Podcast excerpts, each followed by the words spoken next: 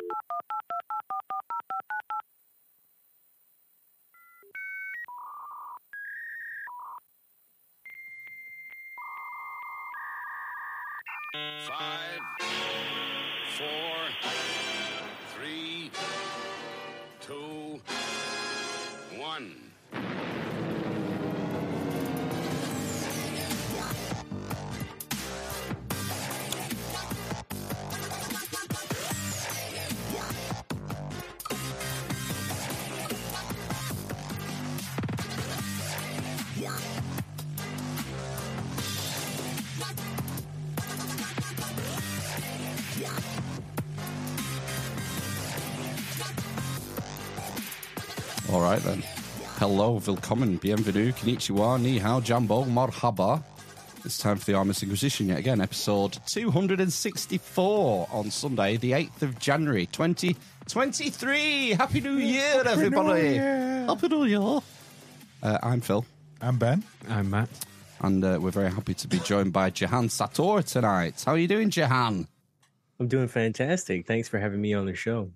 Absolute pleasure. I've been looking forward to this because um, we've not really done any sort of podcasts on like hardcore psychology, have we? We've done a lot of podcasts where it's sort of tangentially brought up because they're sort of linked to other subjects we talk about.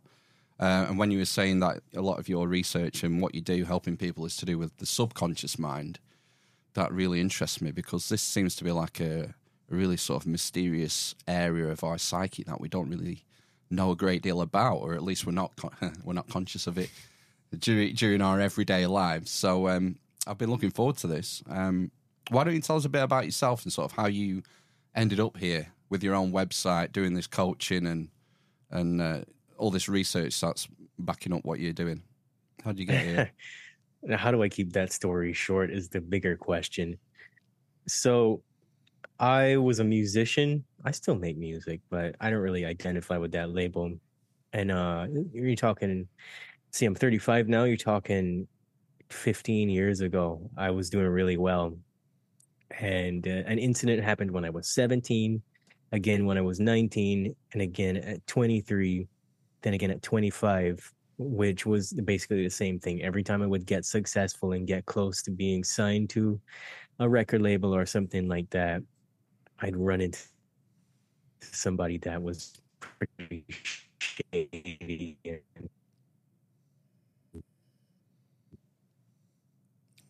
it's frozen. Oh no. and uh, do weird sexual things in exchange for Whoa, whoa, sorry, sorry, like that. Jehan, get invited to Jehan. A and R meetings. It's just stop Yeah. there. You, you froze just before you started talking about something sexual, so we missed it. Just Yeah, wa- re- rewind like twenty seconds. You were just Yeah, sort of yeah. getting every time you were sort of getting close to getting signed. Yeah, every time I was getting close to getting signed, I'd get invited to like meetings with A and R people, and they just want to get you into weird compromising positions. Maybe it was the S word that triggered that because it was like your internet connection's unstable. I'm like, yeah, I I believe it. Um, so it, it- you know that's the kind of stuff that you hear, and people think that's conspiracy theory. But what it did was it really sent me into depression because I was already dealing with a lot of things. Like my dad is what we call a textbook narcissist these days. Back then, you didn't have a name for it. Your family just kind of gaslit you naturally because you'd be like X Y Z is happening at home, and they'd be like, "Oh no, not him." You know, he's the sweetest guy. You know, and um, that that kind of stuff is what really kept me in a state of emotional unwellness. And it didn't help that by the time I was uh, 17, I started drinking, started doing heavier drugs around 18, 19. And it was just my way of numbing everything and not having to deal with the thoughts that were going through my head and, you know, having to deal with how ignorant other, people seem to be and not having to deal with the fact that when I wanted help, nobody would help me. And it was a very helpless place to be in. And I didn't want to sign away my life. I didn't want to do compromising things just for fame. All I wanted to do was play music for people because I, I felt like that added value to their life somehow. And um, I guess going through that phase was one of the best things that happened to me because I actually tried to commit suicide about three times and I kept coming back. And the third time, I actually said out loud, Jesus Christ, I can't even kill myself, right? Like that was the mindset that I was in. Like nothing I ever did was good enough. I couldn't even kill myself, right? When I actually had that experience, I felt something inside of me change a little bit. Cause I, I you could probably say it was a feeling that maybe I need to take self responsibility or what, whatever you want to say it is. People could try to ascribe all kinds of different things to that, but I just knew that something changed when I said that. And I began to very quickly try to get my life together. And shortly after that, um, I ended up traveling to Nashville to study the music industry and just give it one more shot because I figured surely something like that is going to be an isolated incident. Like I talked myself down on it a lot. It was like, surely this isn't just happening all the time because that's the way it is, you know? And then when I got to Nashville, I realized, yeah, that's the way it is. It's very strange. It's a very strange industry to be in. And if you want to reach a certain level, you're always going to hit up against that threshold. You know, you can try to become an independent artist and have all the success that you want in the world. But eventually, when you get to a certain income bracket, you get to a certain skill level, and you want more things, better distribution, things like that, you're going to get faced with that kind of opposition, right? It's hard for a lot of people to hear because they don't want to believe it. You know, there's a lot of people that are just, they're good people. They don't want to um, get involved in all that. They just want to play their music and be happy. And um, I guess some of us end up in that situation a lot easier than others is the best way I can can put it you know? Because I, I have friends and stuff they still do music they, they're still successful but there's a lot of stuff they don't tell me they can't tell me because they know what i talk about and it's uncomfortable for them to talk about it and it, i can tell there's a kind of like a level of shame and stuff behind that. So once i realized that that was the way things were set up i just didn't want any part of it because I started out anyway wanting to help people with my gifts and talents. That was what it was about for me. And I got tired of dealing with the massive number of egotists that are musicians. Like they see themselves in very unrealistic ways. It's like whatever persona you have to have for the stage, let that be all there is. But there's a lot of people that can't separate those two things. Like they are that guy, you know, they get a really big ego boost from having people clap and dance around and do things like that. And that's that was never me, you know. I just I love the interaction with the people, especially afterwards when people would be like, "Oh, you know, this was so good. This thing that you did was so good." And I was like, "Yeah, well, you know, did it make you happy?" And they'd be like, "Yeah," because for a lot of people, that's the only joy that they have in their lives, you know. And I, I knew what kind of power it had, so I kind of went through a personal transformation where all kinds of things started showing up for me, all kinds of books, information, and people would show up to help me.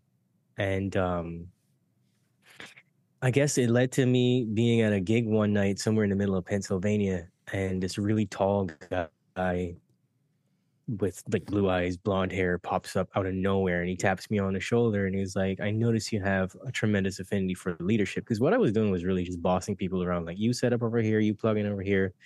Like I'm I've always been the guy that's been picked out of the lot to kind of handle things in, in that kind of way, you know, like you, the manager, so to speak, of things.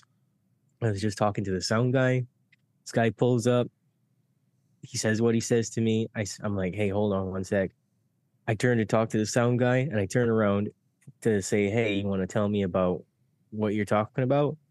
And he just disappeared. And I thought that was so freaking weird that I just went home and he's, he asked me if I ever heard of coaching. And I was like, no, what's that? You know? And that's when I went home and I punched it up and the typical stuff came up like um, Tony Robbins and personal uh, trainers and things like that. And I was like, I don't want to make anybody do push-ups.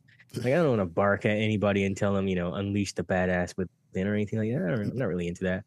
But then I, as as I researched it more, I realized that that's not what it was about. I realized it was kind of like an offshoot of psychotherapy in a way and you could kind of say other things so i went and i got certified in that and turns out that was a scam so i was like i don't want to give up on this because i realized anyway that i'd always been a helper of people and um, i realized that i i was qualified by life at the very least to help people because I'd been through so much and I'd worked my way out of so much depression and anxiety and things like that. So I understand what it's like to be in a really dark place and just not want to be alive anymore, you know? So that's how I got here. And um you can ask me more questions about that. Yeah, I can do. Yeah, well, I just, I'm just letting you. I just like listening to you talk, basically. And uh, No, yeah, I thought that was uh, just really interesting to to hear. To be honest with you, um, I suppose. so, do you think that that your kind of your childhood set you you up in a way to, um, I don't know, develop in in a certain way that made you kind of um, deal with things, um, either it positively or negatively? Would you say?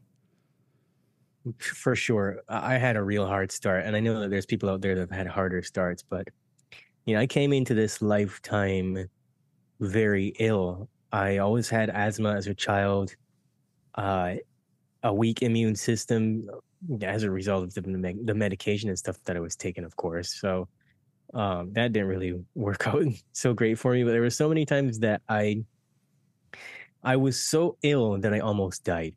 To keep it short, and I remember distinctly during those times having what people would consider spiritual experiences. You know, everybody's on the near death experience train these days. And I've had so many of those. Even when I tried to commit suicide, I had one of those. Yeah, and for sure, each time those things changed me. And I felt like at six years old, I remember having a distinct feeling of being different from other people, you know? Not you know, better than them or anything, but just more aware of other people's actions and their words and emotions and how my emotions made me feel and things like that. And it, it I felt like I was 100 years old as a little kid compared to other people. So I think dealing with my dad, who was narcissistic and an alcoholic, and then my sister is also very much like him, minus the alcohol. And uh, she would do all kinds of things to try to destroy me and destroy my my mom and things like that. You know, she when she couldn't get her way, she'd just have a full on freak out.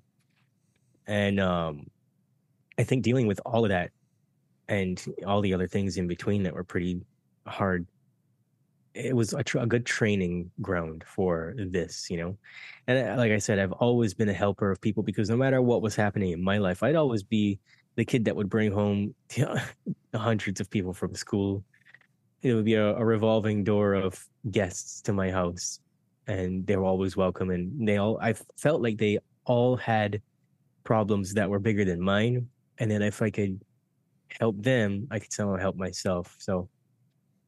It's, you know, it's the same thing. what you were describing there about being aware of people's emotions and stuff, that reminds me of a phrase called emotional intelligence. I don't know if it's a if that's if I'm saying it right. Does that ring a bell with you? Is it Mm-hmm. something that varies between people? Yeah. I think that some people are more empathetic than others and they have a good sense of other people's um emotional environments, I would say, you know, their moods and you know, we can tell you can look at somebody and tell they've got a million things going wrong in their life, you know? Yeah, it's an interesting sort of. Uh, uh, it's like a, a, a superhero uh, talent.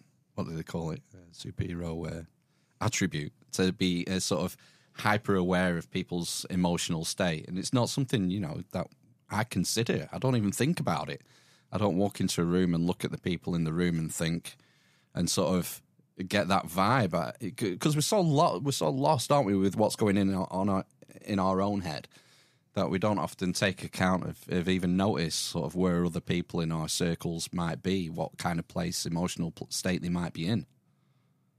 Yeah, it's true. And uh, I think um there are several ways you could kind of quantify that or describe it, but my favorite way is to reference what's called a Johari window. So it's J O H A R I, if anybody that wants to look it up. It's basically everybody has emotional blind spots, but there's things about yourself that you know that you present to the world and other people can see about you. There's things about yourself that you know that other people are never going to see that you keep for yourself. There's things about people that you don't know about yourself that other people can see. There's other things about you you know that other people can see but they don't, really know what it is. So there's all these different uh, things that are like facades that we put on and ways that we interact with people and we have these emotional blind spots. And so you only get emotional intelligence by building on that by doing the, the inner work and, and being able to relate to yourself and observe yourself much better. And uh, that's how you cultivate compassion and empathy and those kinds of things. And that's also how you know when to chop somebody's head off. Like you have good, good emotional intelligence. You have a high eq so you know when to act and when to react and and when to respond and when just to say nothing you know? Yeah, it's being able to read the situation, isn't it? So Um, yeah. sorry, I was going to say. So you're kind of saying that that's a uh, a skill that you can develop, then essentially. yeah it's a form of intelligence the same way some people are really good at math and some people are really good at music some people are more emotionally intelligent than others it's an intuitive part of your your faculty it's uh it's something that we're hardwired to do but we're surrounded in a sea of electromagnetic frequencies we're surrounded by bad food bad water all these different things that turn our consciousness level down it's like a, a knob and so a lot of people are in their limbic system, which is being activated and triggered by all the things outside of us. And that can lower the emotional intelligence. And uh, that goes along with how aware a person is of how aware they are, if that makes sense. Yeah. So I think when Phil was kind of um, explained to me that you were coming on, something that I'm interested in sort of learning more about is definitely the subconscious and the role that it plays in in our lives simply because um, we're not aware of it necessarily. Um, so, and I can see, you know, you, your title there, self sabotage. So, do you one half of it, I should say? Um, do you feel that our unconscious then plays a role in that sabotage, essentially?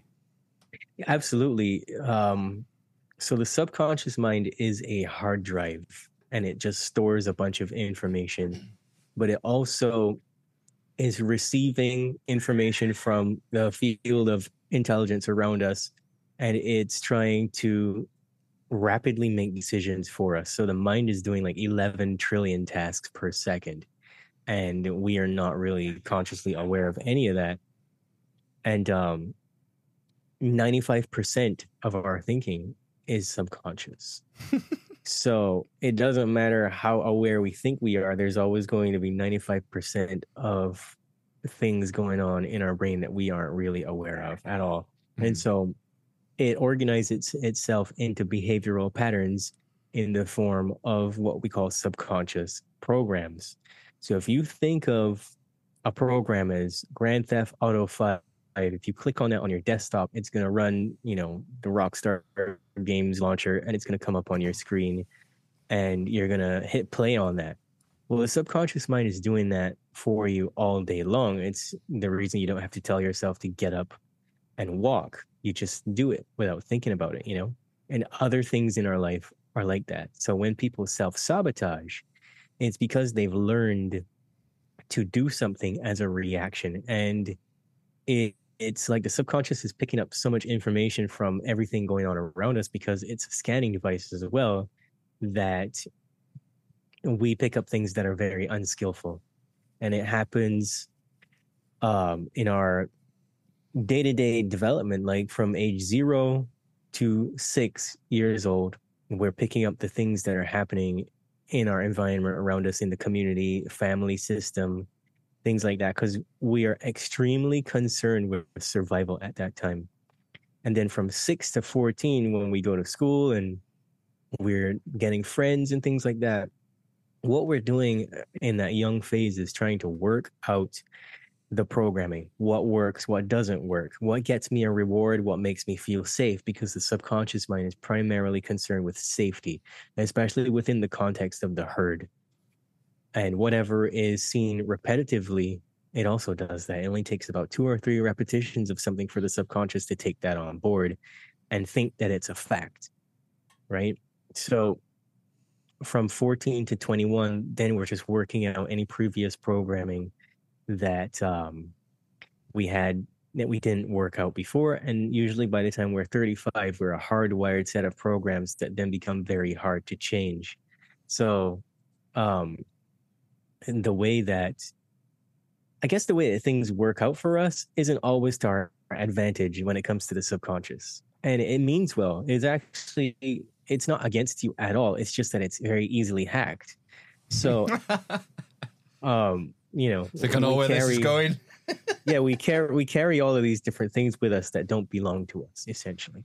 Mm. And there's a, a very interesting thing about karma that people tend to think that because somebody did you wrong, that they're gonna get karma. You know, God's gonna cut them down or something like that. You know, and that's not really how it works. Karma is more like your emotional state, your unresolved emotions, your unresolved subconscious uh, faculties, your programs that's all what's creating your reality for you. So when people say dumb shit on the internet, like, oh, your thoughts create your reality, it's more than just that, you know? The subconscious mind is a perception database. So it's your perceptions of the world that really cause you to act in a way to create the things that you experience. That makes sense.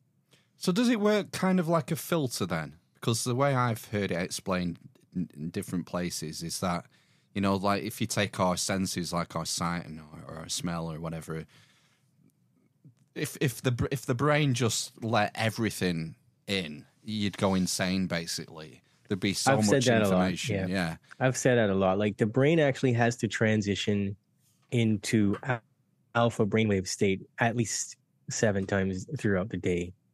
You know, seven Whoa. hours throughout the day, I should say. have to explain brainwave states. Yeah, that's something that I don't really Yeah. know a lot about. A brainwave state is like right now we're all in beta because we're having a conversation with each other and you're trying to rationalize and make sense of what I'm saying. Alpha is suggestibility, deep relaxation. Then you have theta, which is a realm beyond that. It, it takes you closer to sleep, but it also makes you very uh, programmable as well as the alpha state. And delta was when you're sleeping. So does does hypnosis work into th- those brain states? Yeah, hypnosis works. We try to keep our hypnotherapy clients in alpha brainwave state because if you take them too far past theta, they'll go into delta, they'll fall asleep. And that's not inherently bad because when you're sleeping, your subconscious mind is taking in suggestions at a rapid pace as well. Like if you fall asleep in front of the TV, you're screwed. Um, Well, it's like those. Yeah, um, I fo- remember those tapes about uh, giving up smoking. You listen to them before you go to bed, and things like Mm. that. Did you listen to those? Yeah, it's No. because you're transitioning. Yeah, when you're falling off to sleep at night, you're transitioning out of beta in, and you're just going down through levels. So you're going into alpha, theta, delta. And you, I guess, if you wanted to simplify that even more in terms of a brainwave state, it's like a speed at which the brain works, if that Oh. makes sense. So it's usually CPS, cycles per second. Right. Right, So, so- it's So the Yeah. different brain waves are different frequencies. essentially. Right. So beta would be the highest frequency, would it? And then the you go into lower lower frequency bands as you drift down to sleep. Yeah, it's the most yeah, it's the most common commonly used. Beta is the most commonly used. But then there's also things like gamma and stuff like that. right. What did they use for. MK Ultra? what is what do they use for MK Ultra? Ah man, I don't even want to go down that rabbit hole because that'll get you banned. okay. So I interrupted you to explain about brainwaves. You, I think were you going to explain about the filter of the subconscious? Yeah, so you said it's like a filter. Essentially, it, it is like a filter. It's a scanning device. Where filtering comes into play is what we call cognitive distortions, because the, as I said, the mind is doing 11 trillion tasks per second. Now, and and the point you were making is that you heard that people say that uh, it's too much for the brain, so you have to transition into alpha to make sense of everything that's going on in the environment in and around you. Otherwise, as, as I like to say, you'd be having a series of mini strokes. You'd be like uh, all day long, right? So that's not really good for you. And we have to go into those states. So people tend to say things like, I can't be hypnotized when that's completely true. You literally hypnotize yourself all day long. Like, let's say you're waiting on a package from, I don't know, Amazon, you ordered something and you know it's going to come today at a particular time. That state of expectancy that you're in because you're waiting for your doorbell to ring, that's hypnosis. There's lots of different ways that you can just go into hypnosis like that, you know? Even when people watch the replay and they're staring at the screen and they start to pay attention to what I'm saying, they're going to go into a state of hypnosis. When you are focusing on reading a book, you can fall into a state of hypnosis very easily. So there, you know, it, the, I think the better question is what is not hypnosis and what isn't changing your brainwave states. Everything is, you know. Right. So anytime you are consciously focusing on something you are staying closer to beta. But apart from that, you're pretty much screwed. Like everything's changing your brainwave state and taking you into a very sensitive level. And the cognitive distortion part, just to cycle back to that, is the brain actually has to delete information and distort it so that it can kind of get the gist of the story each time. And so we miss a lot of information consciously that way. And the brain just kind of makes up these stories. And sometimes it's, you know, we think something happened and it really didn't. Or something happened at a greater magnitude than we thought it did because maybe you were in an accident or something.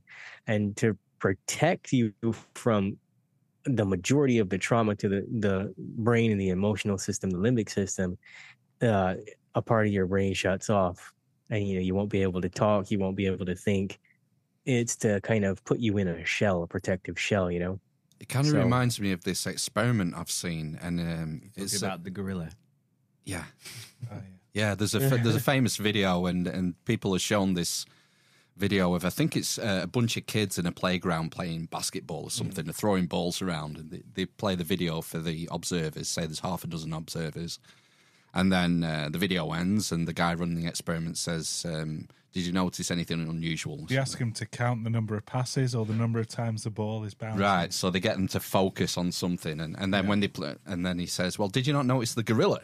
And he plays the video back, and halfway through this game, a guy in a gorilla suit just wanders onto the field and starts m- messing about, Just dancing in front of the camera. and no one catches it the first time because they're so mm-hmm. sort of focused on the the task. Yep. Because when we are, we're task when- orientated, aren't we? yeah when you narrow your focus like that it induces that state of hypnosis so you're gonna you're gonna miss all the other stuff and that's you know that's why we have tv Well, that's one of the main purposes of tv That's the problem. Every time I watch TV now, I'm waiting for a bloody gorilla to come on. Yeah, this is where this is where I want to get to. So, how does I mean we see how easy it is that uh, information can be displayed to you that you completely miss take the, with the gorilla experiment. So, how is this used in the realm of TV? Oh, television has always just been about that. Um, even before the physical box that we call television was um, circulated and in heavy use, I think it was 1923. There was experiments that were done on telepathy by the BBC, uh, you know, and the um, I think it's the Zenith Broadcasting Corporation. And I think it, we're all old enough to remember Zenith television sets and stuff like that. And um, they did all these different experiments to see if they could broadcast information into people's minds before that. So they were doing stuff like that before TV was in every house. So can you imagine after the kinds of things that are happening? The problem with the television or any screen, like a, even a laptop or a mobile phone screen, is that when you look at it for more than 30 seconds, the prefrontal cortex, which is the front part of your brain right here, deactivates and it becomes nothing but straight input into the back of your brain. So you cannot accept or reject something even if you disagree. It's all in input going in. Just if you just simplify things in terms of input and output, well then the output becomes an action that you take because you have a certain set of information that was put directly into your brain. And I wouldn't use the words without your consent, but a lot of that is somewhat without your consent, even though you consent to watching TV. It's like, you know, it's like when you watch a music video and let's say it's a sexy lady and she's doing a dance and she's singing and stuff like that, you're hardly able to pick up on everything that's happening because there's changes in uh, the the flicker rate. There's things happening in the background, and you're going to be focused on what she's doing. So it's kind of like the gorilla thing. So everything that's in the background of that is going directly in as input because the subconscious mind understands that. The subconscious thinks in terms of images and, you know, sounds and things like that, symbols and things like that. Sorry, you can say something about that? I No, I was just going to say, yeah, it makes me think, you know, when I'm watching telly or, you know, when my children are watching uh, the tablets or whatever, there's a, uh, well, for me, I don't know about them, how much they think, to be honest with you. Um, but for me, you know, there's a, a certain point when you start watching something on television and, and then I might lose myself in it for a certain point and then I might come back out and then lose myself. So I was just wondering, you know, if that related at all to brainwaves or is that like the the transition between sort of what you're saying? So was it beta that we're in now? Did you say? Yeah, so you transition out of beta into alpha Right. brainwave state. And when you watch the TV, it deactivates this part of the, the brain, the prefrontal cortex. And that's relevant because the prefrontal cortex is responsible for spirituality, morality, future thinking, and critical analysis. Yeah. So it deactivates all the parts of the brain that you actually really need to be a functioning person, right? And it's not a coincidence, you know. It's not a coincidence, you know. I remember growing up and hearing the TV is going to rot your brains, and Yes. it, it's it's very true because it, it does. There have been. Last time I checked, there's been over fifteen thousand studies performed by both independent organizations, the people who make the TV, to make it better to sell you things via the TV, the uh, psych psychologists, neuroscientists, everything, to figure out what exactly is the impact on the TV. And I mean, the votes are in, it's unanimous. It degrades the function of your brain rapidly. Just two hours of TV every day is going to monumentally screw up your brain. You can end up with depression. You can be anxious and not understand why. You can have Alzheimer's, dementia, all kinds of things can happen to you as a result of prolonged TV watching. And in kids, it's even worse because the kids have they have to take in a bunch of information from the environment and they actually just need interactive learning in order to pick up all those things. But what happens with the TV is that if it's doing that to the adult brain, can you imagine what it's doing to a child's brain? It's degrading what's called myelin sheaths, which are responsible for, I guess, keeping the brain protected during certain things. And it's a lot to do with the intellect and analyzing information and things like that. So if you've ever seen somebody and you've been like, whoa, that person's a complete mouth breather, and their mouth is just open like this, Yeah, I get and that they're all just the go- time. you know they're just going about certain things like but you've ever seen it it's like bad like they're dumb like they don't know what's going on they don't they don't know their ass from their elbow it's a good chance that person is a big tv watcher you know and they, it probably started early in childhood if you put a baby in front of a tv it's going to take like 20 seconds before that kid's just You're talking about Donald completely Trump, here, drops, right? you know maybe i am maybe i am No politics or religion, Ben. Sorry, I meant, I meant Mike Teavee from Charlie and Chocolate. Factory. Yeah. I know. Yeah. So it, it's um it's a really strange phenomenon. That's all that's all I can tell you. It is the weirdest thing that exists in my opinion How come? because Sorry, go on. Sorry. Oh no, I was going to say that eh, I was going to say in detail that there's parts of the brain that are destroyed. So it, it destroys the frontal lobe, which is the same place, the prefrontal cortex. So it, it completely screws that up. And just to recap that your critical thinking goes out the window, your future based analysis Oh, we've got another Oh. freeze. Another. Oh, the TV gods aren't happy. No, they don't. They're want freezing the- Jehan again. brains They- getting degraded, and they literally think that truth is think that is. Did they get me? They got you again, yeah. Yeah. The TV gods. Just, just repeat that last uh, 10 seconds again. As soon as you started talking about it rotting the mind. Yeah, it, it, it's destroying the frontal lobe right here, Mhm. and so your critical thinking goes out the window. Your future-based analysis goes out the window, and that's the reason why so many people are spiritually and morally bankrupt, because they are taking their belief systems in from the TV and it's direct input. So they actually think that that's themselves. They think that is their actual self, their spiritual self that is coming to conclusions when it's really just the subconscious mind being programmed by what's behind the screen and uh, it degrades the brain tissue um it doesn't even matter how long you watch the tv for you're to get some effect of it on your brain eventually it's it's almost inescapable because it damages the hypothalamus and the sensory motor area it damages what's called the septum and the visual cortex so it all these things kind of lead to like emotional mismanagement. It leads to uh, let's let's use feelings of arousal, aggression. Um, so it's not only it's not only just damaging your eyes and stuff, which would be obvious to people if you're staring at bright lights all the time. It, Well, it should be. It- I suppose maybe it's not. But the TV in all of those um, studies that I mentioned before, they have concluded that it actually can be a precursor to things like borderline personality. Depression increases by 8%. Um, they found that in communities where it's, there's heavy TV watching, the criminal activity is 27% more.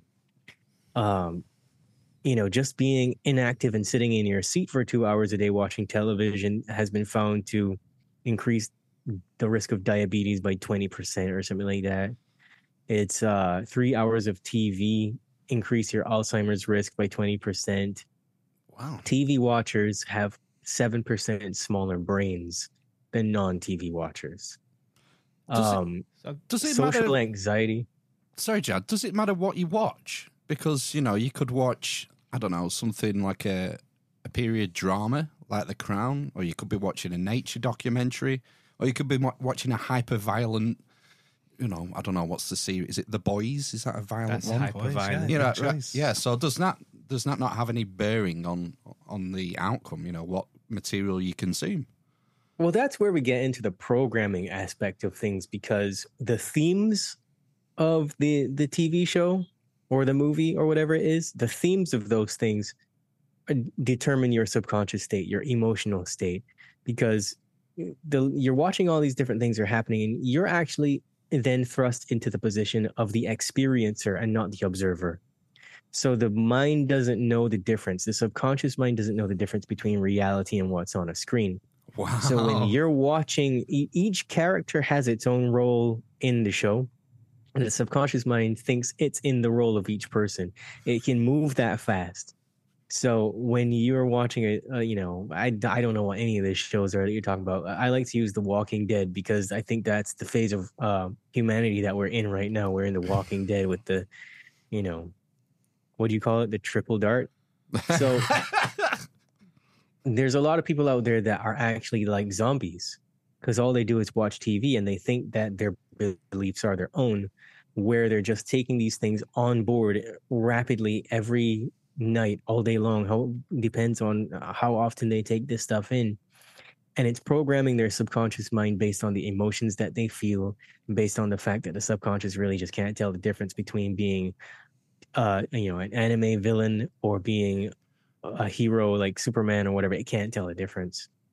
So we begin to act those things out in our life on a subconscious level. Something happens, it matches up to what has been witnessed.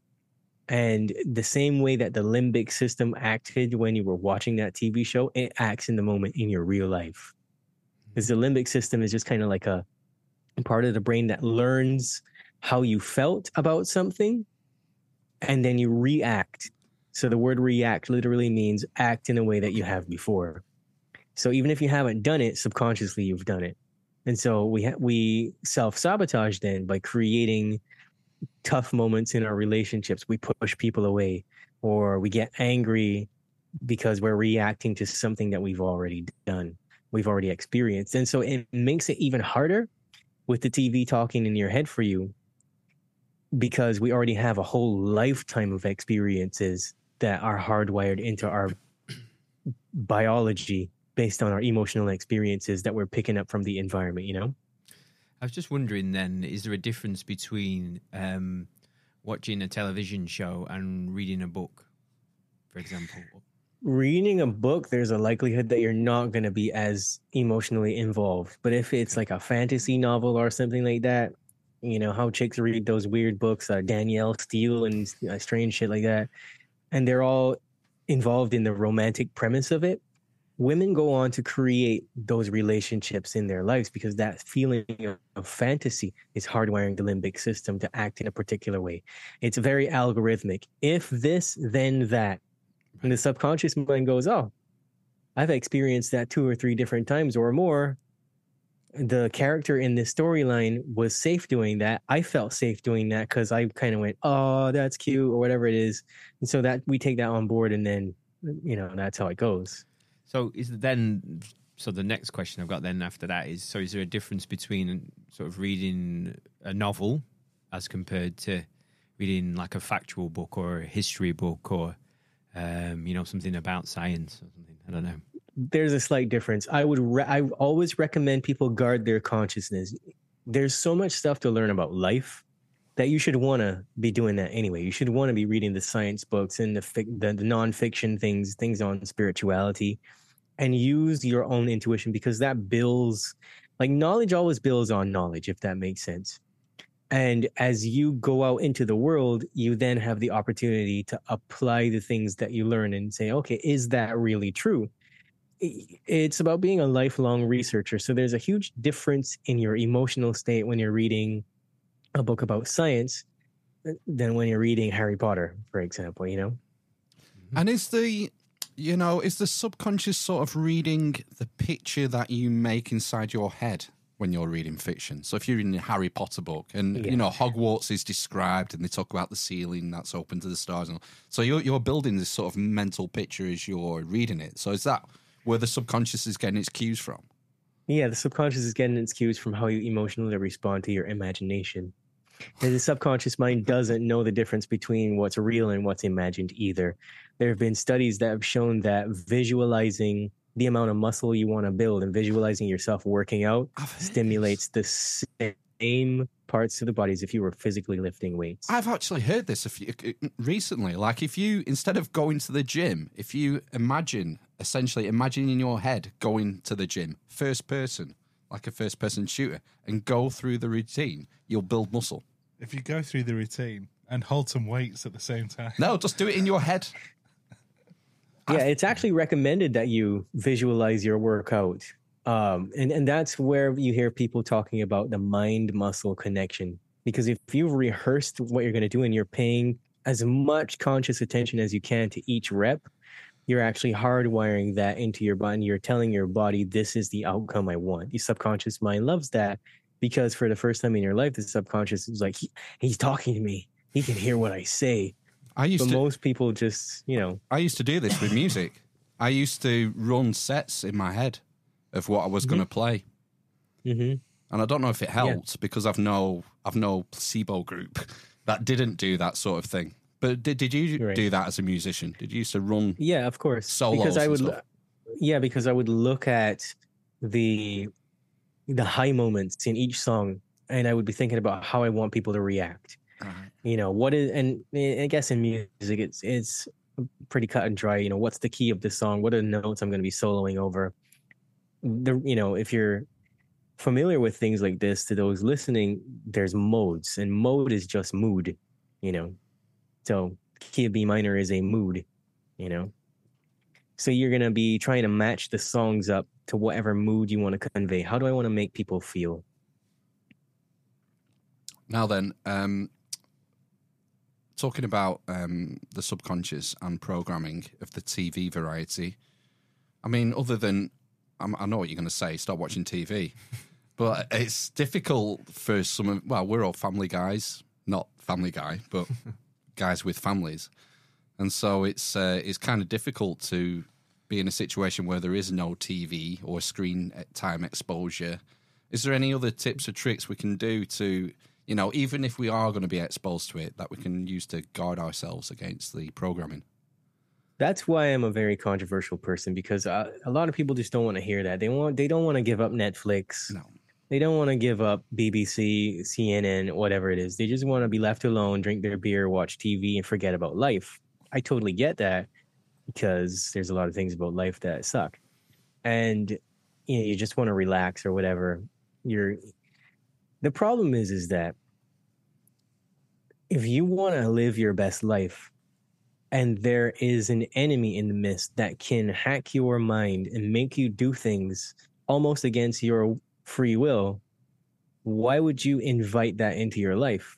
So the only solution is to not watch as much TV because you can be guaranteed that the themes and stuff that kind of go along with the TV are going to be detrimental. It's going to cause you to create things. Now, it's hard when you have kids and the kids are raised in an environment where they're accustomed watching TV and things like that. As an adult, you might be more easily able to be like, all right, you know what? I just learned a whole lot of violent shit about the TV. I don't want that in my life anymore.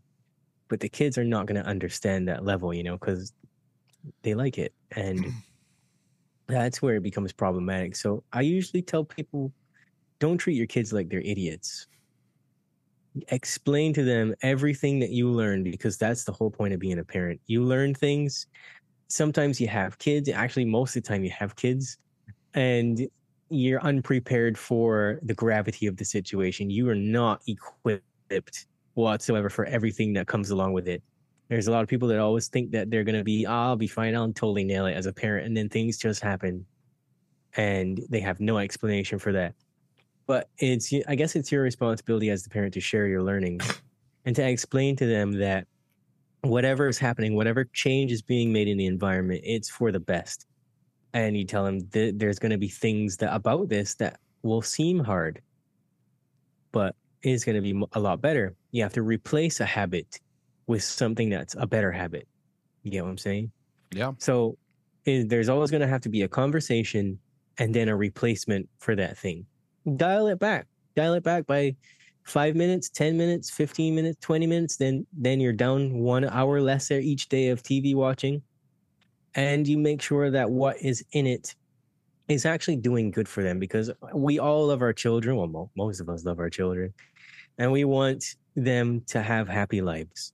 So knowing that what they're exposed to repetitively is going to cause them pain because they're taking in lies is easy when you talk about it, but there's so much stuff that is catered towards just messing up kids.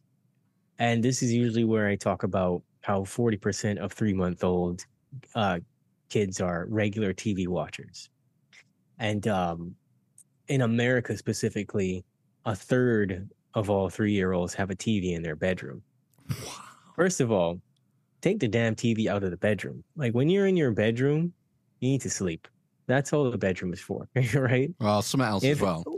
When people when people have things in their bedroom that are not associated with sleeping in the first place, it messes with their sleep patterns because they they learn that when I'm in here, I can do other things other than sleep.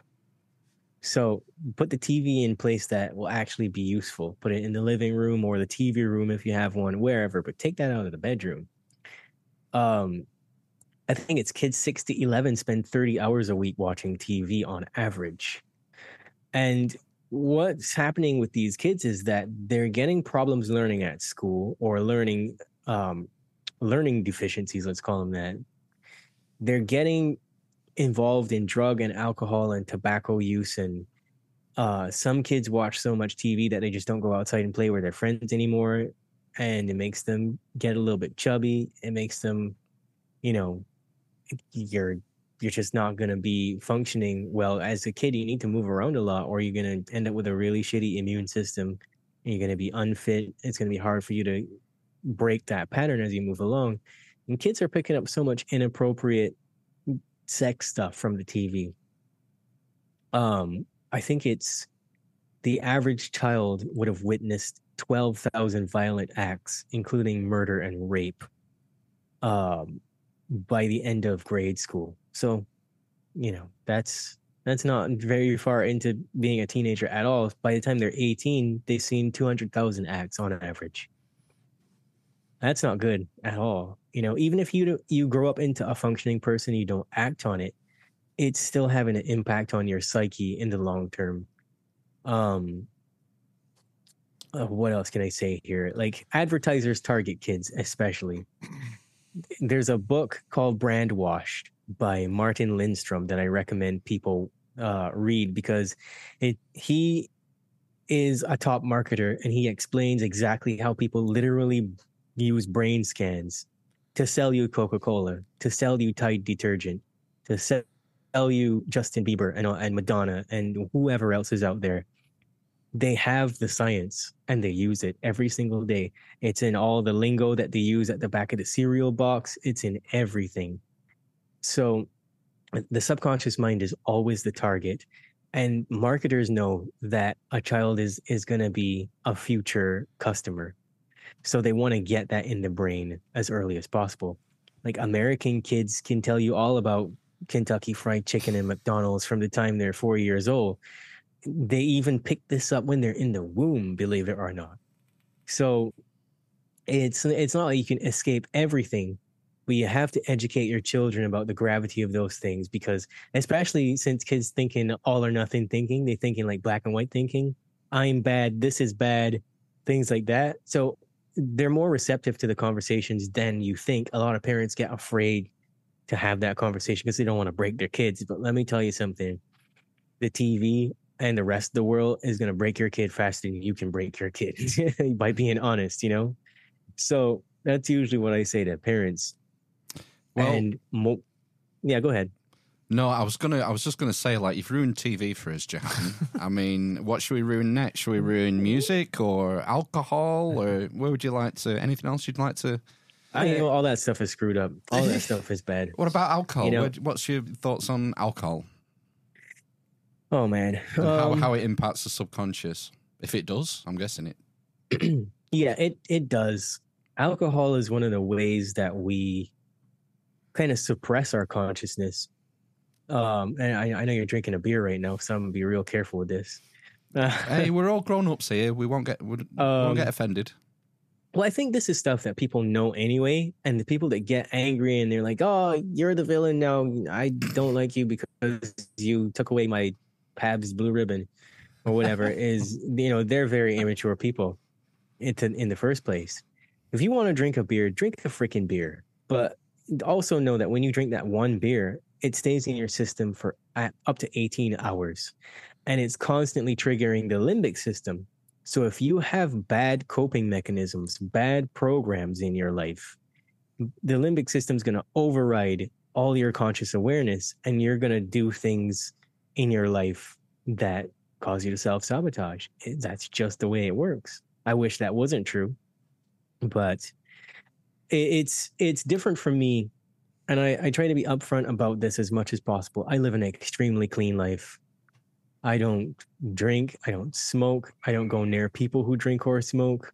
If you know, if I'm hanging out with you guys and you're having one beer, after two beers, I'm leaving the room because I, I just don't like the overall feeling of being in a room when those things start to happen because alcohol is a very devious uh it's a very devious substance. It's socially accepted and so it's harder for people to you know, it's kind of like the same thing with caffeine too. It's harder for people to be like, oh, and you know what, this is really bad. Um, I shouldn't be doing it. It's hurting my body. Everybody knows that. They just don't care, right? Why, Yeah. why would you care? It feels great, you know. So, I mean, alcohol.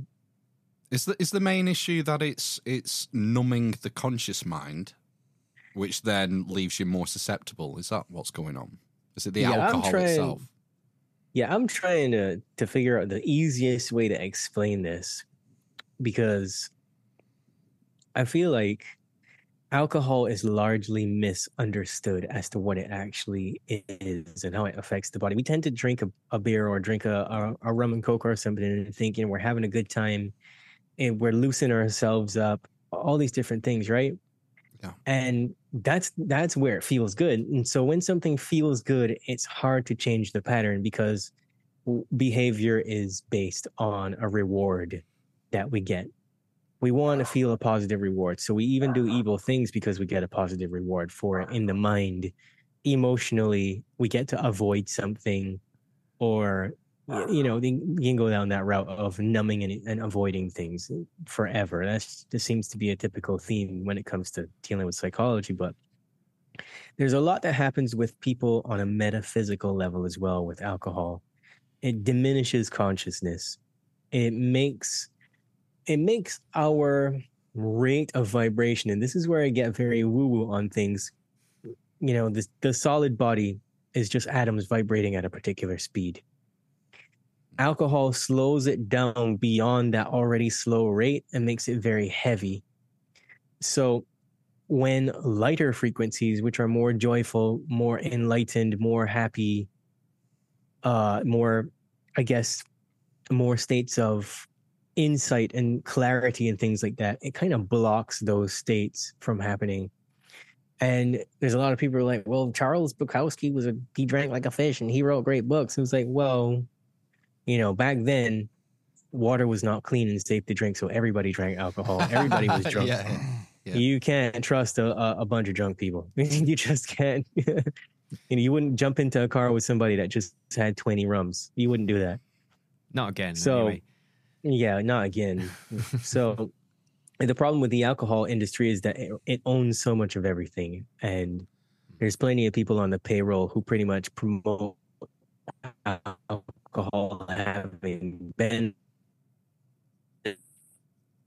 See, see, big, big beer, big beer has jumped in now, yeah. censoring him again. Thought his, uh, his atoms had slowed down too much. yeah, the frequency. I hope he's coming back. Yeah. Oh, you there? Hey. Sorry, you, you got to the, the big beer lobby just cut you off again. yeah. Yeah, as soon as I start saying these things, I'm accustomed to it. I'm accustomed to it. I was saying that there's people on payroll who promote alcohol having benefits, but that's all lies. Because what they do is like 96% of science is just paid for to have a particular outcome. We've seen that with the three dart finish.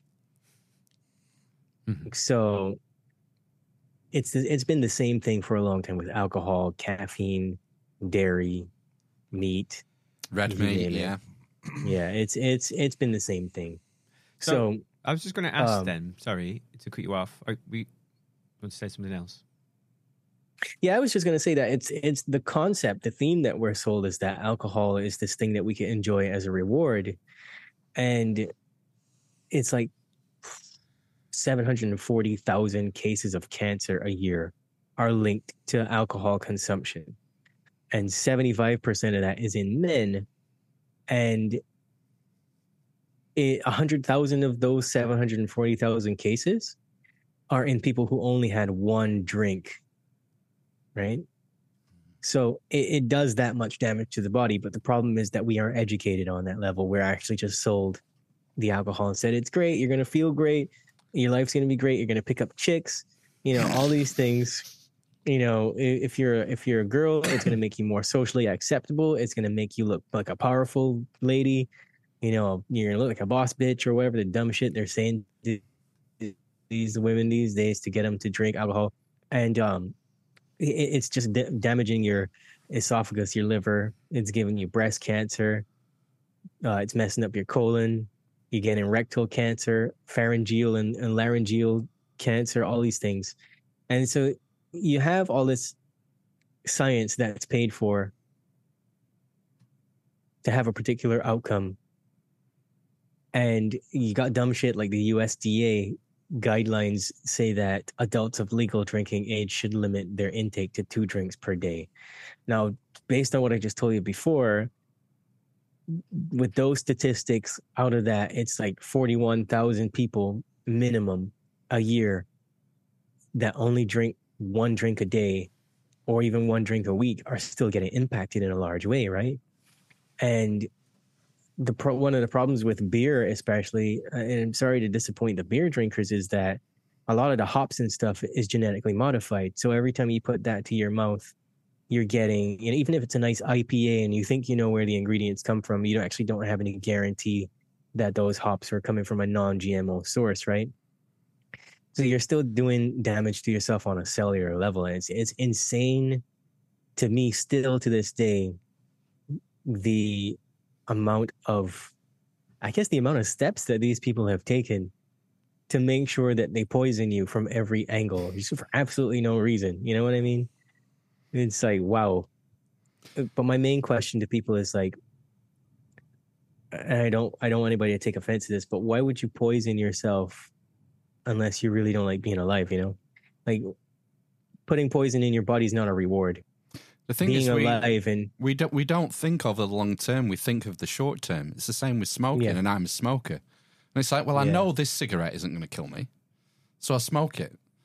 We would, you know, I don't think twenty years down the line, and I guess the same goes with most people's attitude for alcohol. It's like, oh well, it's just one drink. One drink's not going to kill me. Mm. You know, it's not like drinking three bottles of vodka and ending up in in A and E. You know, it's because it's we, we Yeah, we can you- too can you short repeat that? termist. yeah, can you repeat that because it cut you off when you said I know this cigarette and then it just kind of Yeah, I know this. I know if the next cigarette I smoke isn't going to kill me. That that's part of our our, Yeah. our thinking. We're short termist, and we don't Yeah, think about a- the long term repercussions of the habit that you're forming. Yeah, it's the same thing with coffee and alcohol and all that stuff. You know, you don't you don't think about it. But well, something has to kill us, though. I, well, life is gonna kill you either way, bro. Oh, one thing I'm going to have to start brewing my own. I think brew my mm. own Yeah. beer. Maybe at least then I'll know where it came from. You have to it's tough for own people in the UK, you know. It's tough for people in the UK to hear this stuff because uh, the entire culture is built around drinking, you know. Well, uh I'll tell you a short story about that. Um, alcohol was brought to different tribes as a way of controlling them. North You know, the- American tribes. Mm, well, a lot of different tribes actually. It, it was like you'd have things like tobacco, alcohol, coffee, berries. All those things were brought and given as gifts. And you know, the tribe would be like, "Oh, that's awesome! Let's drink, let's go drink this homemade beer and you know, get a little turned up."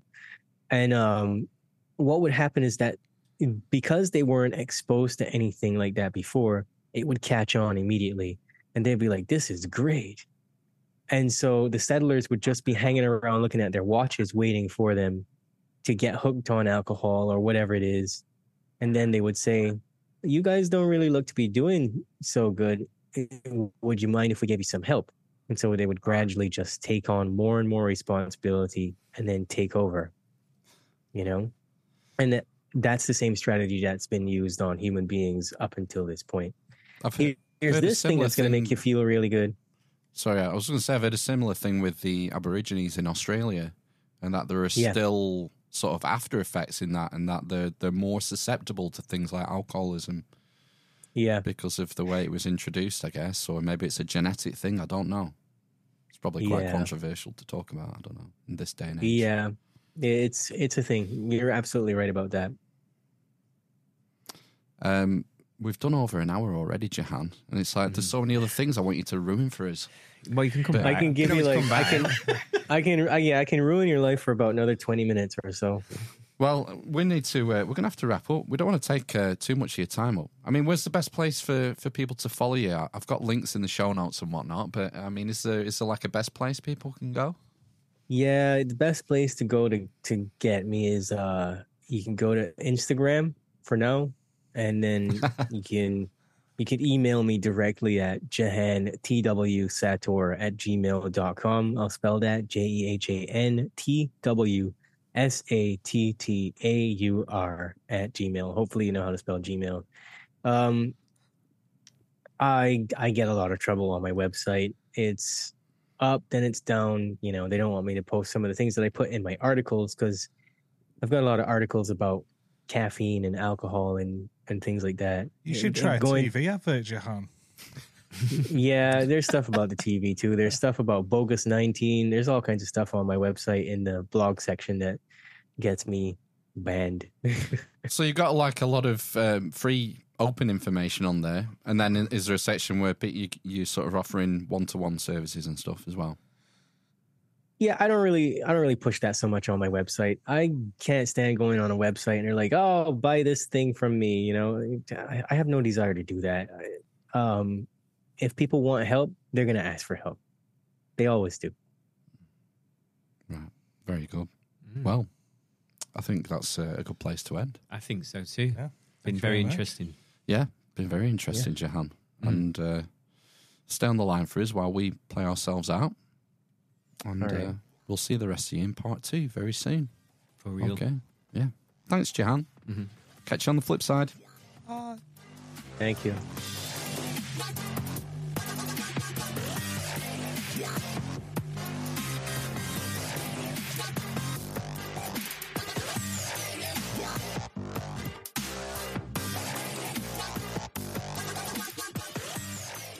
Right, then we're back. Limp Dick City. That's our chat with Jehan Sattaur. If you're watching on video and you just joined us, you just missed a great chat. Yeah. Inventor of the Sator Square, I hear. Really? well, you know, That's you heard deep. it here first. That's deep for you, Ben. Well, I'm trying to program some of the listeners. Let me write in and let me know if it's working. Episode 208, Ryan 7. Is that what you're doing? That's it. So you could hear it. Very good. Yep. So uh, check out links in the show notes if you want to find out more about Jehan's work. It's interesting stuff. Mm. Maybe you need some help. Yeah. It's uh, it's an option. Check it out. The links are there. Should always try Focus Chief first. Though. Yeah, no focus cheer request this week. I'm afraid. What? No, I know. Well, yeah, or uh, well, we're still recovering from the uh, shutdown we got before Christmas. But more on that in the housekeeping. Right. Okay. Let's- Oh. Yeah. Let's move on. Let's do some uh, some headlines. Got a got a bumper crop this week actually. All right. Spoilt for choice. Capital letters, a big news story. Headlines of the week. All right, what have we got? First up, what the cluck? I ordered a £37 KFC bucket on delivery, but 27 pieces of chicken were missing. Holy shit. Their response left me raging. Rage. Rage quit. Deliveroo. Chicken rage. Happy New Year, Matt. Apocalypse. Happy Yes. New Year. Yes, a dad ordered a £36 KFC bucket on Deliveroo for his family, but 27 pieces were missing. How many kids has he got? Two!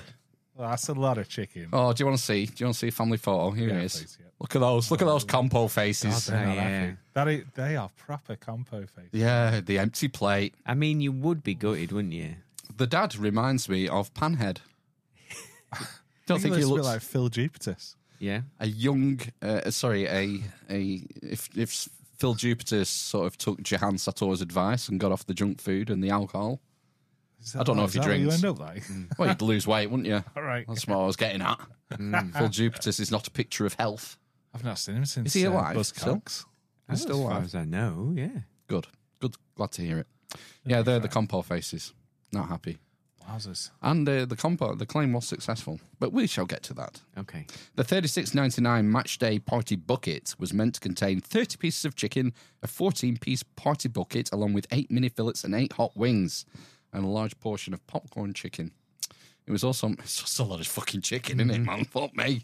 Mm. It was also meant to come with six portions of fries, a large tub of coleslaw, And a two litre bottle of pop, I'm sure. a large serving of gravy, and a 1.5 litre. Oh, what? Mm. Oh my god! Oh, my God. a 1.5 litre bottle of Pepsi. What turned up on the doorstep after being ordered on Deliveroo, however, was a pitiful sight. Just three bits of chicken and a couple of burnt bits in a bucket. And I hope that was spelled P I T T A full. P-I-T full. Ah, yes. Well. Three points. and a tiny bottle of Tropicana OJ. Ah. Ah. Fuming dad of two, Steve Hunt from Norwich, had ordered the treat after landing a new job as a well-being coordinator. Oh. It's another one of those fucking nonsense jobs that everyone seems to have these days, isn't it? What the fuck is a well-being coordinator? Someone who coordinates well-being. Yeah, We've just man. spoken to one, haven't we? What for? For what? Like GlaxoSmithKline? Oh no. What's the, what's the well-being coordinator do? It's a new one on me. I've never heard that job title. I mean, maybe. I'm not in the corporate world. You two must have heard of this job. Maybe. why? Why tarnish me with the corporate brush? Well, you are. You're in the biggest corporation in the country. I'm. Oh yeah. Yeah. You scumbag. Uh, who who was clapping for me? Um, Not three- me, Three. for a start. Guess what? Because I don't watch TV. Oh, I heard it on the radio. Uh, people were banging their pots. yeah. Do I? The mouth breathers. Yeah. Yeah. So go on. Little did we well-being know. coordinator. Listen on. I think it's probably someone who might That's exactly what it says on the tin. mel- do stuff around mental health and well-being at work. Maybe I don't know. I don't know. It's irrelevant. Poor Steve. He's told him he's irrelevant. He's got no bloody chicken to drown his sorrows. Uh, yeah. Speaking this week, the 48 year old said that despite contacting KFC and Deliveroo, he was told that the festive order had been fulfilled and that he wasn't due a refund or a new order. Blue Monday. He said, I just got a new job and we were celebrating with a KFC. Me, my wife, and the boys, Myro, 15, and Sonny, 12. M Y R O. Fake name. Don't deserve chicken. We're starving and our mouths were watering at the prospect of a delivery from the Colonel. Oh, I bet. Hmm. When it arrived, my wife, Cyrita, shouted from the kitchen asking why I had ordered just for myself. Cyrita, what kind of name's that? Like like chickenless Xerxes. wife's name. Do you think it could she be Eastern European? Do you think Cyrita? Don't know. I'd have to pass No. the origin of that name. New one on me. uh, when I went through and looked at the bucket, it had three bits of chicken in it, a couple of burnt scraps. I went to open the bag, and all that was there was a tiny bottle of OJ, which we hadn't even ordered. No way. Where were Free the juice. Where were the other twenty-seven bits of chicken? The popcorn chicken, fries, the gravy, the coleslaw, the Pepsi. Despite repeatedly calling delivery in KFC, he was told the order had been delivered and accepted, and that there was no refund due. Wow. You accepted the order, Mr. Powers Hunt. Um, yeah, so the family decided to snub KFC and ordered a McDonald's instead, yeah. having to fork out another 30 quid. Wow. Steve added, Colonel Sanders has really let us down. He's dead, man. Yeah. Yeah, Came Ma- to Preston though, didn't he? yeah my mum met him. Yeah. My, uh, my mum, Excuse me. the Colonel, personally opened the first KFC in the UK. In Fishergate, Preston. Yeah, and my mum was an employee. She worked there. Yeah. So one of her first jobs was Was she uh, the well-being coordinator? She was the yeah the well-being of chicken Well, coordinator, making sure it is battered correctly and fried and all the secret ingredients. eleven. She still won't tell me what it is. You know what's in the se- in the s- secret herbs and spices. It'll- Sworn. Nowadays, it'll just come in a big bag. Oh yes, yes. Back in those days, they would have made it to proper. order. Proper, proper. Yeah. Um, Colonel Sanders is really letting us down. This has got to be the worst culinary miscarriage of justice of all time. That's strong Wow. from Steve. The worst culinary miscarriage of all time. Of justice of all time. I mean, we've got to find out what was worse than that for next next episode. I think. Right. That can be your job. Oh, excellent! I thought I was a well-being coordinator. A spokesman for Deliveroo apologised to Steve and his family, giving them a full refund as well as £50 in credit. Bloody hell! So there you go. All he had to do was write to the Sun, get the photographer around, take a few photos, give a few statements, interview. You got a £50 credit. Wow, it was worth it in the end Yeah. to embarrass himself. A spokesman said, "We're sorry to hear that Mr. Hunt didn't have a great experience with his order. We're now we've now refunded Mr. Hunt and apologised for the disappointment, and we would like to wish him all the best in his new job." What's even better is that they actually ate um, 23 pieces of chicken and then took a picture of a bucket with four pieces Oh in. wait, Bought an Orangina from the shop, stuck that in because that's like a curveball, isn't it? yeah. That gives it a little bit more believability. You smell a conspiracy, Yeah, the great Colonel conspiracy. I think so. Hmm. So we're going to do that next week. See how What? it goes. Do a deep dive. Or no, order some chicken, eat it, do some compo face. For the Lancashire Evening Telegraph round. Hey, it might be good, uh, good um, publicity for the podcast. Podcast, yeah. We were celebrating our 265th episode Yeah. with some chicken. Very disappointing. Yeah.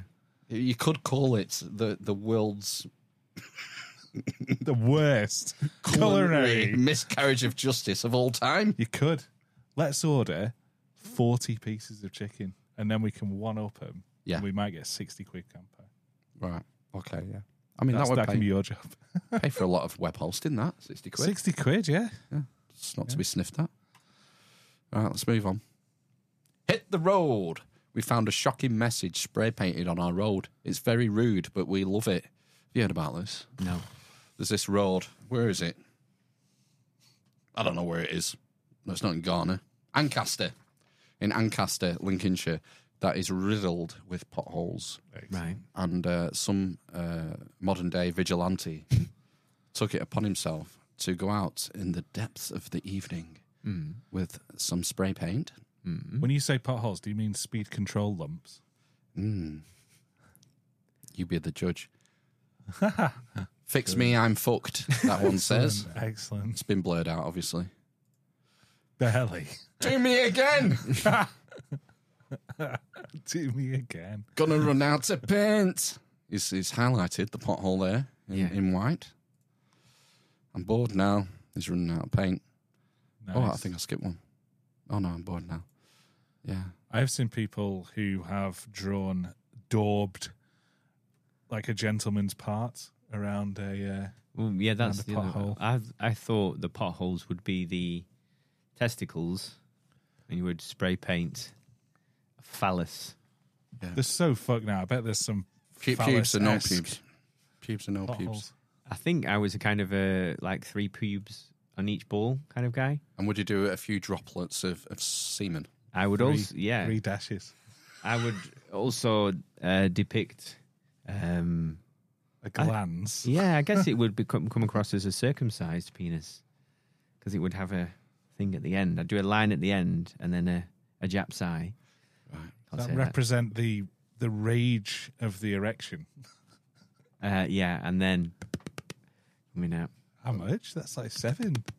Yeah, They're seven. day, man. Ryan seven. The seven liberal arts. There's seven pubes The and only se- three shots of ejaculate. There should be seven. There are seven um, emittances during the male orgasm. Just try Oh, fucking who said Hydra. that? I just said it. Someone has said that. Yes, on this I podca- have no, said it. no, someone on this podcast. I read it in a book. Did you? Seven. On average, obviously. All right, okay. Some of us can do nine. Isn't there like uh, like loads of data in in an ejaculate as well? Like Data? nine exo exabytes or something. What are you uh, in the D- in the DNA coding, if you convert it to like bits and bytes, it's like more than a terabyte. So what, exabytes or something? Fucking huge. Like the a big amount of data, bigger than a, the biggest hard drive you could think of. Yeah, Amish Ben's been In each sounding with motherboards. oh God! Did we get? Did we include the the sounding this week? No. No, No, I've not got it. save it. It was a 12 year old boy, wasn't it, in China who put a thermometer up his Jap's eye Yeah. Ooh, and got stuck there. forever. Yeah, I didn't want to cut it. was horrible. I was reading it and it was making me squirm, so I wasn't, I didn't want to cover it. God, the, the So- worst. I, I I just read the headline. I thought, oh, if that broke while it was going in, imagine like the amount of splintered glass inside your urethra. You'd have to split Don't it in imagine. half, wouldn't you? and Yeah, pick you it all would. You'd out? have to like hot dog it and Mm. a teaspoon down down the channel. Oh, I think this is turning you on, isn't it? Yeah, he's like, Just uh, shoot the juice to me, Bruce, and Brilliant. he, he's the one who always brings up sounding, isn't he? Sounding and like spl- having your penis surgically split, I think you can. scraped out by a spoon. I'm pretty sure you can get your penis split cosmetically. What the farage? Exactly. Right? Would you maintain an? Like you, t- you can get your tongue split, can't you? I'm Yeah, pretty but- sure you can. I don't think you can end up with two two bell ends. as it were. Uh, Matt Apocalypse says, "Do you know how to tell the difference between an oral and a rectal thermometer?" It's a, it's a taste, is it not? The smell. I don't know, Matt. How do you know the difference between an oral and a rectal thermometer? We're going to wait for the punchline. I know, yeah. Yes. Is the taste or the is it smell. The smell. Taste. The I, smell. I would, you know, some sort of simple color coding would work better. You know, Yeah. Mm. Maybe one Red. has rectal written on it. Arse. Mouth. Evening, Paul. Paul from what what what what, what, what the flock. Evening, gents. Evening, Paul. Thank you for joining us. Uh, Paul is a, a researcher in the realms of the esoteric and symbolism and Right. uh, uh, linguistics and how words etymology. Is it? yeah, yeah. The The study of words are- insects. Check out what the flock uh, YouTube channel. Um, shall we move on? Was that an advert? Do we, we get paid for that, right? 'Cause it sounded very much like an advert. Oh, it's yeah, it's fine. Where are we? What would that guy we've just spoken to say? New heights. I'm going to be the world's tallest man. I'm bigger than houses in my village. I've seen this one. But people always ask me the same thing. I've never known. How tall are you? Would you like to see how tall? He's a this chap is? monster. Boom. Oh, he's tall. Ciao. Motorbike included for scale. I, Yeah. I'd like to see him sat on that motorbike. Would you? Yeah, I oh, would. Oh well, you might be in luck. Yes. nope. Ah. Uh, let's uh, hang on. Let's go. Let's uh, get some details before we go through the slides. A giant, dubbed the world's tallest man, towers Nephilim. a Nephilim, a real life Nephilim. I'm, I'm, just, I'm putting it out there. Well, let's see. Let's see how tall he is. Maybe he will be Neph- a Nephilim class. How many cubits? How many royal cubits? What's his volume? Two. Loud, I would imagine. Fucking hell! Like this. I am not Nephilim. I'm very tall. Uh, a giant dubbed the world's tallest man towers over the houses in his village and even wears shoes made out of tires. That's how big his feet are. Yeah. You're not just going to go down Sports Direct, are you? No. If you're as big as that chap. Not in Ghana, no. Suleimana Abdul Samed, 29, has been growing at an extraordinary rate for years. And at a recent checkup, he was told he had reached a whopping height of. Boom, Nine foot two. boom, Five foot eleven. boom, nine foot six. Oh. Six. I think that's Nephilim. Territory. Well, yeah. I mean, what's. Uh, how tall's like a big basketball player? Maybe seven and a half foot? Yeah, seven. Yeah, I reckon. Yeah. I think it gets to a point when it becomes less good. Like the ratios become less golden and you can't move as well. Right. And there's uh, questions of longevity as well. I think, yeah, but this is a specific. Well, because, Pituitary issues. yeah. Yeah, yeah, I'm sure it is. In fact, I'm sure the article goes into that. Uh, anyway, uh, the rural clinic in Ghana couldn't be sure of his true height as they didn't have the correct measuring tools. Yeah. Wow. All they need, man, is from the elbow to the something. For the cubit. Yeah. Man is the measure of all. elbow to the uh, Index. index for a cubit, isn't it? And is it elbow to the middle finger for a roll cubit? Or am I, am I just making shit up? Well, that looks very much like Finger guns. pow, pow, pow. that looks very much like one in the pink. Oh,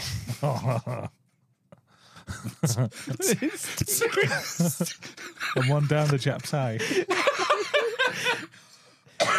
one in the pink, two in the Oh, you can't stink, say one in that, the jab sorry. sign. That's what it looks Is like. that what it yeah. That looks like a gang sign. I meant the meatus. I didn't mean Jap's eye. Obviously, that's offensive. Oh, right. Okay. Is it? I don't know. Probably. I thought that was an actual word. Someone had to tell me that that was a, a slang term. no. It's the mia- meatus. I thought it was an actual word word spelt J A P S Y E. Oh right, really? Well, that's what I thought. Yeah, All right. No. maybe I'm wrong.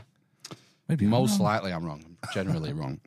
Uh, yeah, they didn't have the correct measuring tools, so a tape measure, I guess, or a piece of string.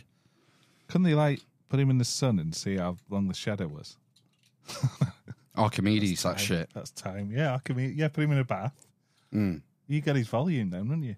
Right, you would. Uh, like he's going to fit in a bath. Yeah, that's a good point. You have to make Oh, a bath. lake. Put him in the sea. Estimates of his height have ranged from six feet to more than nine feet. Oh, what? So that's the top end estimate, isn't it? Nine foot six. Well, it's like going back to these guys. If he's nine foot six, are they fucking basketball players or what, man? How tall are they? That's what I'm. That's what I'm getting at. I mean, his head can't be more than a foot long. It looks like. I mean, those guys have got to be seven and a half foot tall. If he's nine foot six, No, I reckon the guy in the red might be sick. He might, they might be stood on boxes as well. That's the other thing. right? Okay. Good point. Yeah, Because otherwise, it'd be it might look a little bit like he they'd be at crotch level. I think he might be stood in a hole. Yeah, that's the other thing. That would be a that would be pothole. that would be a pothole with a, a, a penis drawn around it. Ancaster. Yeah. Right. Um, he's still growing. His genetic condition, Marfan syndrome, comes with health issues, but nonetheless has made him a celebrity in his home country. Diagnosed with gigantism a few years ago, elderly people say hello, children wave, and women come up for hugs from the friendly giant. Oh, That's nice, isn't it? it's got a happy ending. And strangers approached Suleimana and asked to take selfies with him. He told the BBC, I will usually say, sorry, he told the BBC, I will usually say, yes, come closer. We can stand and take nice pictures. Suleimana has not stopped growing his entire life. Even his shoes have to be custom made out of car tyres by a local handyman oh. in his village of Gambaga.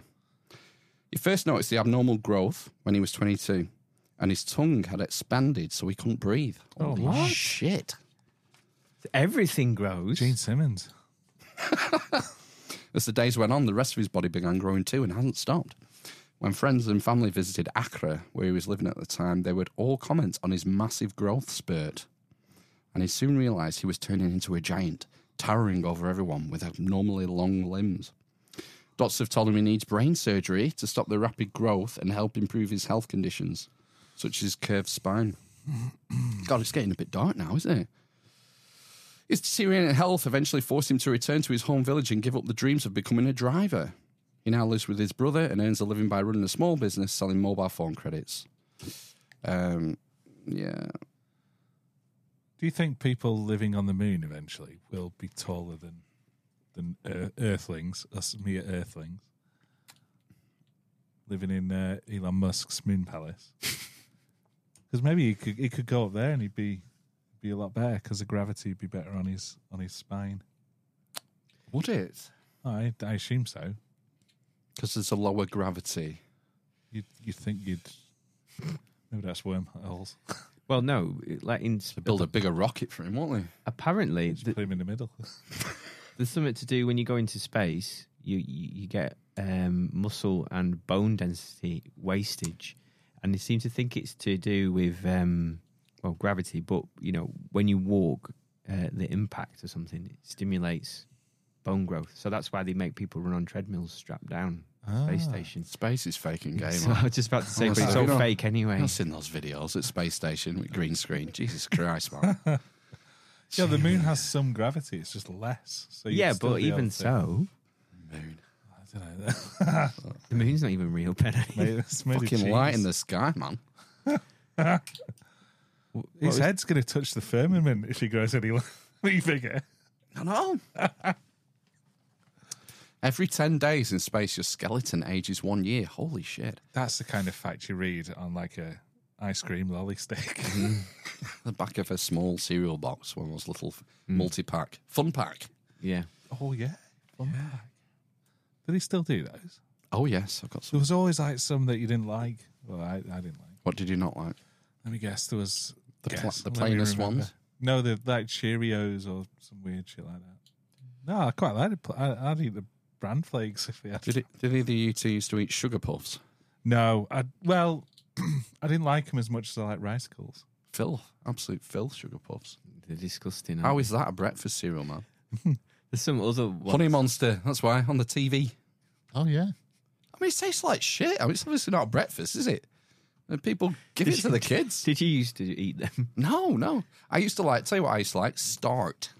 Starch, Yeah, just but a bowl of starch. I can't remember the name, but you have to say what was in it. It was like, it was like a Hard. trifecta. a tripart. Yeah. Um, what's the symbol from Led Zeppelin? yeah, the John Paul Jones. Yeah. Yeah. It's that sort of symbol. Like three, three circles. Three segments. Right. And what was in it though? Oh, just sort of sweepings from the factory grains, floor. yeah. Chaff. Sawdust. It was marketed as a sporty thing. That's why it's called Start. You were starting the race, and it would, you know be endorsed by John Barnes or uh, Seb Coe or uh, Black. What was he? John, not Jonathan Black. The uh, Uh, Roger Black. Roger Black. Yeah, someone like Oh, that. Roger Black. Yeah. yeah, yeah. No, that was uh, my favourite. yeah. I was obviously. I was, you know, dreams of becoming a top class athlete at that age. Uh, Did he still have like um the snap, crackle, and pop guys and the Yeah. the, the oh, the three, the little three demons, cocoa pop, cocoa pops thing? the demons. I've not in seen there. him for ages, but then maybe they're only on kids' TV. To that's where they advertise the kids' Yeah. cereal, I guess. And uh, like that was another thing I wanted to get in with Jehan because kids don't watch TV really anymore. It's more YouTube and gaming, Mm. Yeah, and I imagine that the effects are similar. Yeah. But you know, we ran out of time. Should we move on from breakfast cereals? yes. I think there's only one more Breakfast cereal. headline. Hot and heavy. Oof. Britain's sexiest accents ranked, and there's a new number one. How desirable is yours? Right. What is the sexiest uh, accent in the UK? Go, Brummy. Brummy. I know, so I don't. Oh, you've read it. Ah, Sorry. rubbish. I did my research. Yeah. Richard on the chat says Ah, Start was advertised by Steve Cram. So I mean, Steve Cram, Roger Black, essentially The Same. same. the person. same evil twins, aren't they? Interchangeable. Britain's sexiest accent have been revealed in a new survey, but where do you rank? Top of the crop was the Mancunian accent, with Oh, over no. 50% of Brits saying it No- got no them offense. hot under the collar. That's Fam- not. famous faces Fucking from Ringo Manchester. Yeah. Famous faces from Manchester include Oasis rockers Liam and Noel Gallagher, two time heavyweight boxing champ Tyson Fury, also hails from the Northern Powerhouse. the Irish came in a lucky second place, pushing Liverpool's Scouse accents into third, while London's Lilt came in fourth, just ahead of the Welsh in fifth, the Mirror reported.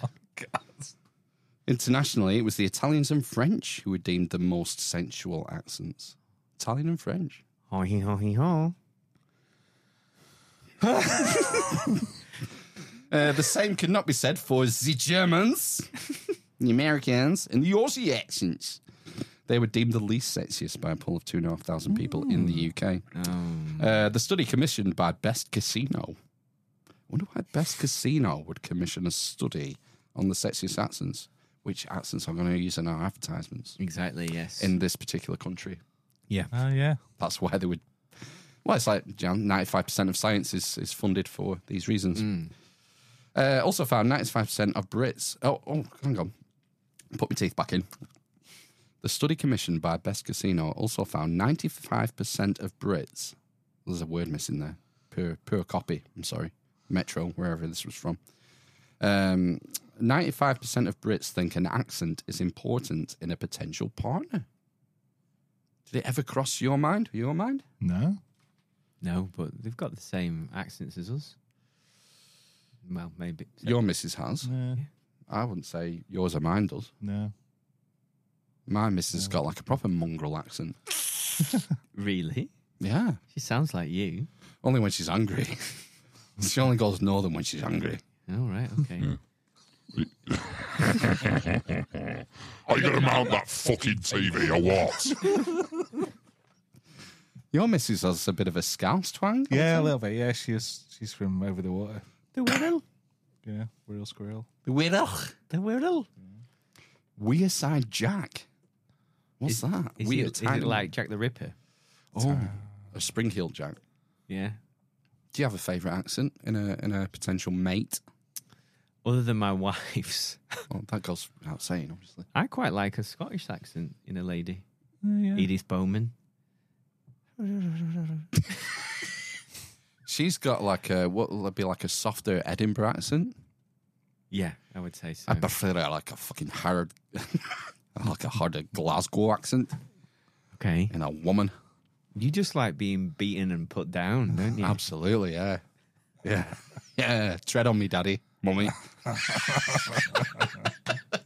about you, Ben? Have you any uh well you I don't know. I, I You're thought not Brummy interested? was going to come out top. Quite like a Brummy accent. I was I always thought I didn't have an accent until I went to university and everyone started going bar, car, stuff like that at me. water. Yeah. It's uh, that's where most people lose their accents. Uh, university, mate. Yeah. That's why I say I can't even say it without saying bar, farm, poor. Well, you might want to retain your accent. Around 51% of women say an accent is extremely important. Right. Oh, it's not used to us. No. Oh, I thought it was interesting. A lot of people born in the 80s don't have strong accents. You have Thatcher to thank for that. Why? what is looking Thatcher doing? Is it something to do with the milk? Free skill milk gives you an accent. yeah. That's where it comes from. Maybe that's what it is.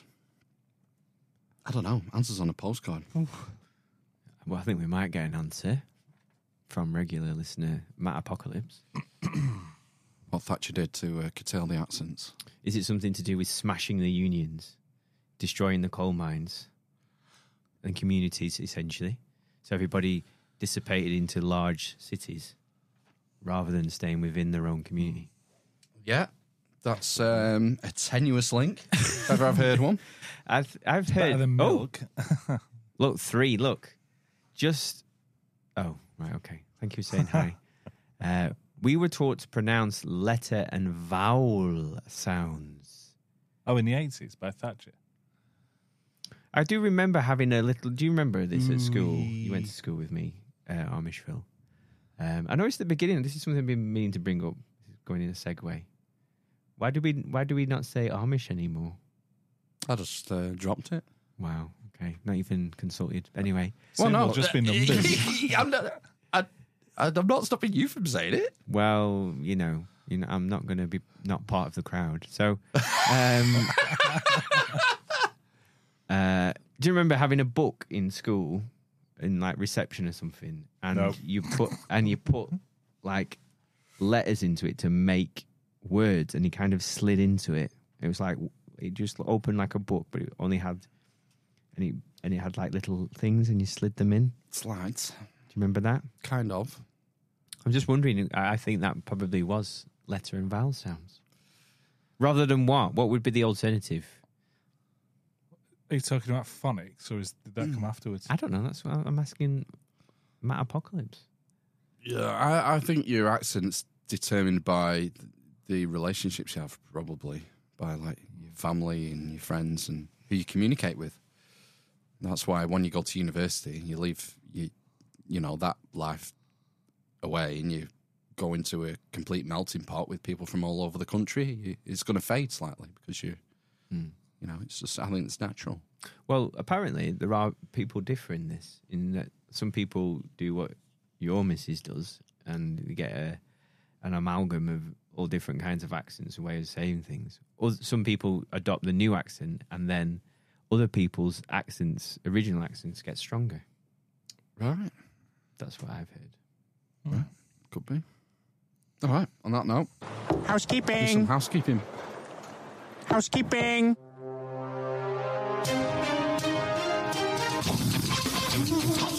It's a value for value podcast. If you find this podcast valuable, please consider returning some value. There's uh, a myriad of ways of doing this, and my favourite, as ever, is word of mouth, sharing links and uh, letting people know about the show and helping us grow and get more uh, followers, more support, that Yeah. sort of thing. Spread the word so we can be sustainable and grow and get more guests. And Keep going. Suckle from the teat. Yeah. Uh, someone was asking just before, um, is there an alternative to Discord? Yeah, What is it? it's called Element. Oh, Element. That's it. Yes. So uh, I'm going to put a link in the show notes starting this episode. So uh, there's like I think there's like ten people in there at the moment. Mm. We've just been seeing if it works, and it seems to work Fine. absolutely fine.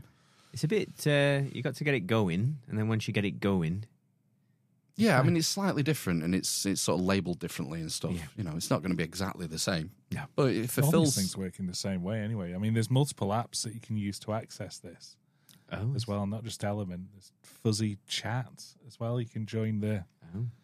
the server or whatever it is. What's that? Um, different apps to use with different functionality to um, to access the the server that we've got with the, the rooms in. Oh right. Well, you don't even need an app. You can. Uh, oh no, no, you can You use, can join yeah, the element just off a browser yeah web browser. and go yeah. it that way. So if you're concerned about downloading another app, you don't have to. But I think it works better probably. These Yeah, things generally do. yeah. We've got the usual threads in there for uh, producer intel, haven't we? Mm. Videos, news articles you can send us, uh, guest requests, not guest requests, guest suggestions, Show mm. artwork in there as well. show artwork. We got one. Got one today from Lee. Mm. Show artwork for episode 264. Here it is, incoming. That one's from Lee.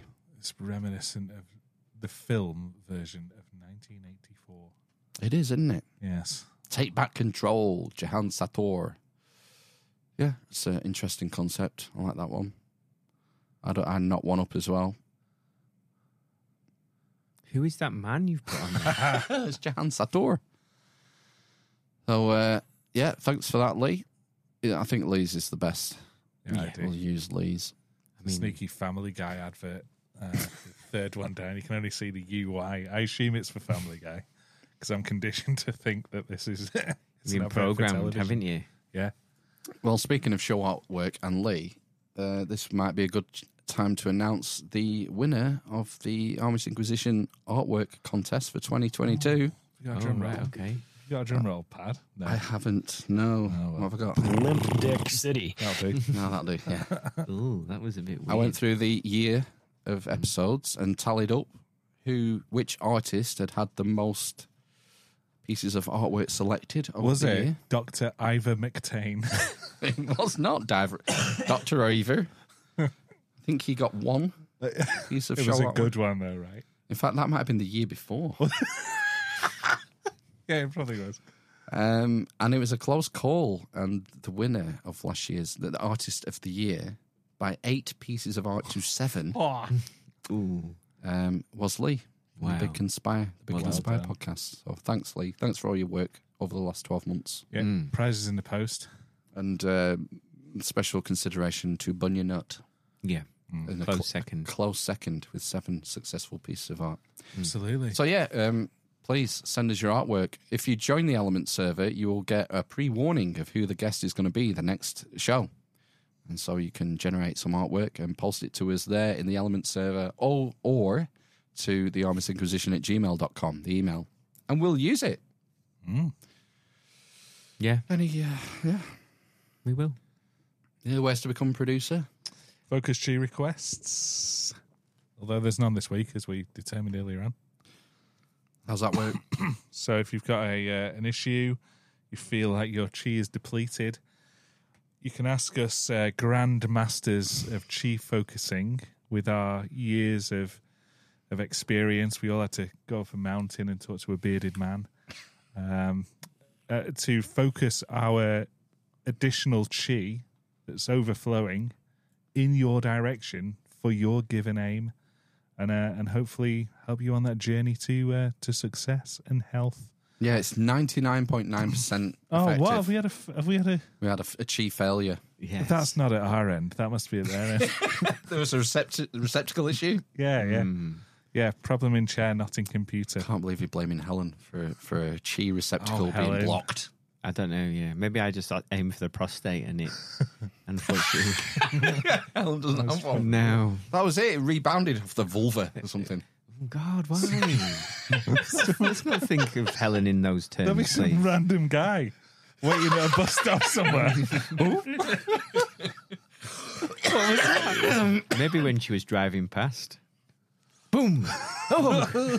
Oh, it's the test invigilator. Yeah, that's A what, dose of chi up the rectum halfway Yeah. through the test. maybe he mistook that for a misjudgment of changing gears. Yeah. Oh no! Don't say that because that means we've made her fail. A Well, butterfly did flaps we? his wings and all Yeah. that jazz. Mm. That So- 0.01 percent is going to cause some big shit in 2023.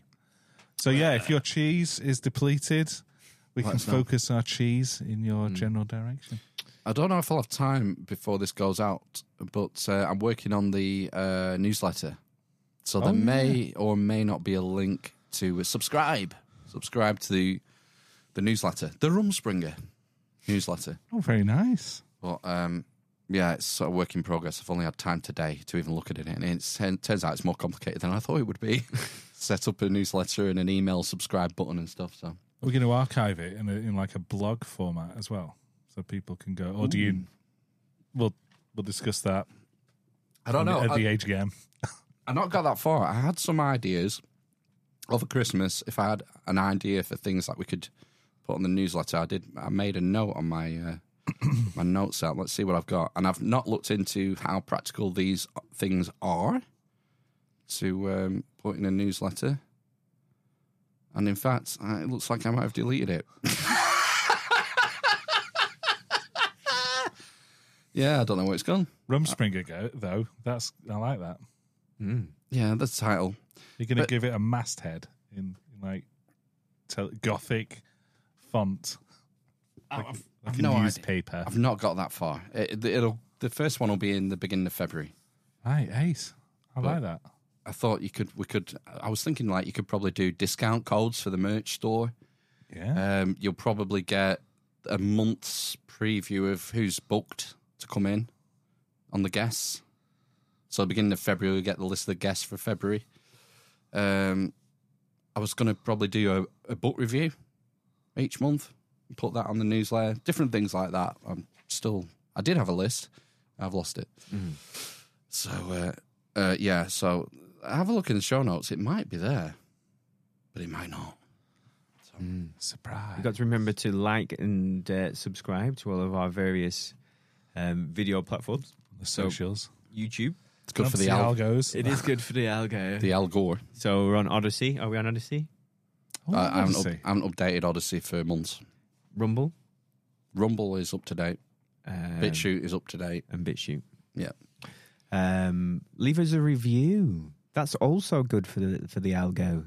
Oh, yeah, we don't get enough. We yeah, you do can give us a, a review on your podcast platform of choice, or if you're on Spotify, there's the star rating thing you can do now. You can give us a five Smash star the stars on Spotify.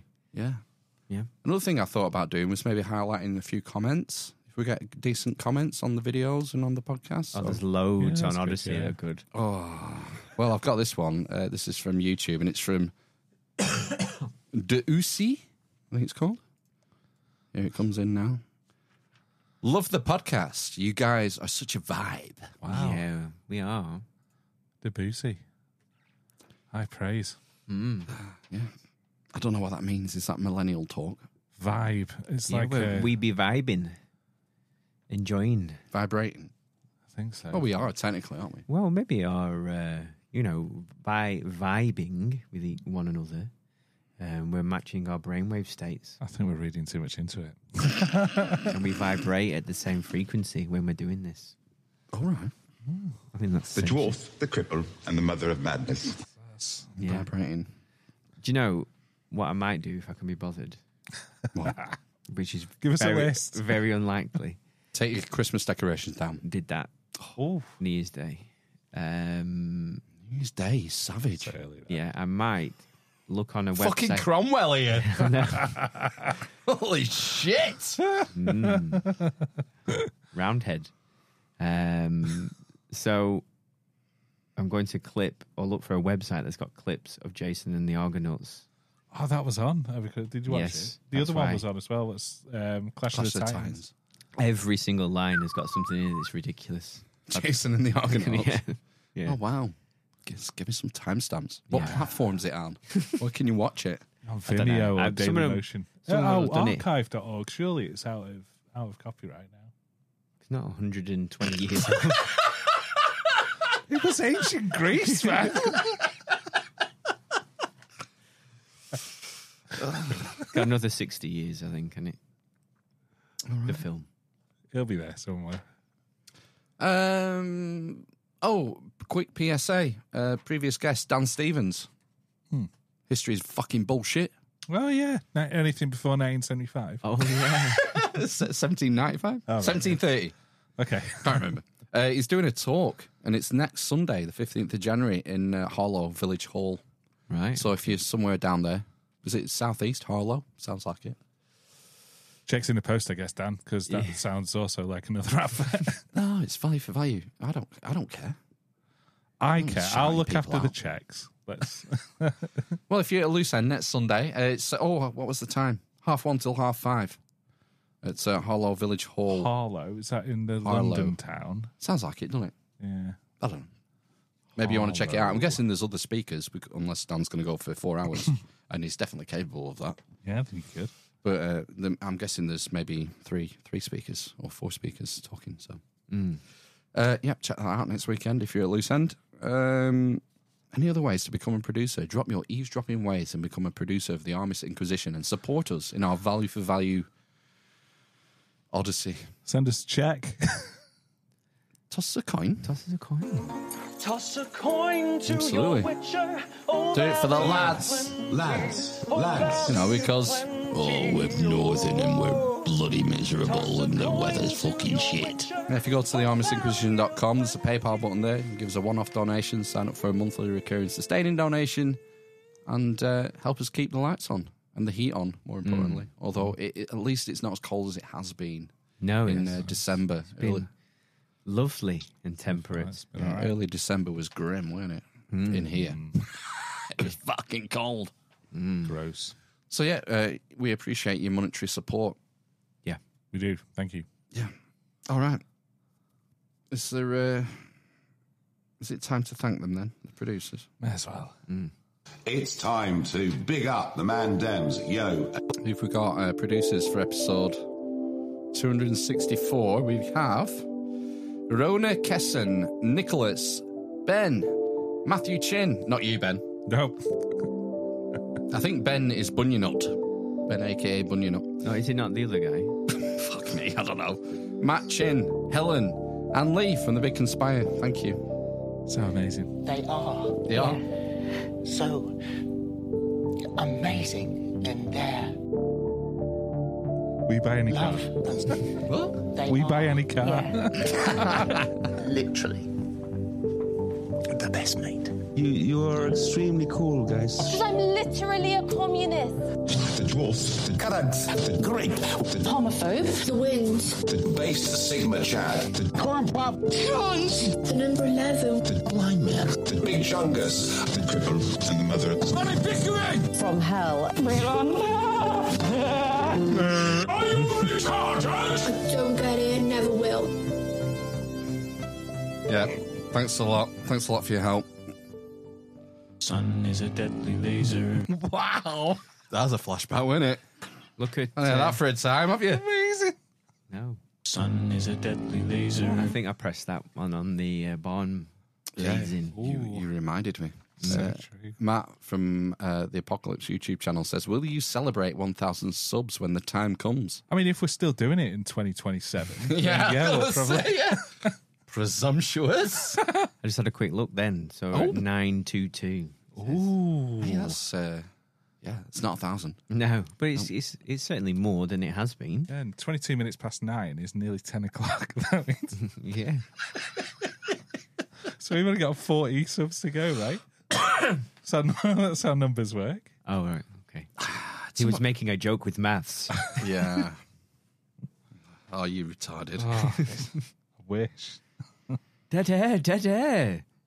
Terrible. You Push are a button. functionally retarded. I don't know. The YouTube thing is sort of ancillary, really. The podcast is the main thing. Uh, Oh, the good dear thing about you. you, thing with YouTube is it's um it's the second biggest search engine. So it's uh, a way of people. Behind Lycos. yeah, uh, Jeeves. That's That's Jeeves. Jeeves, yeah. Okay, come on, man. Bing. I think it's Is that 19- going? 1995. yeah. So uh, lost my train of thought.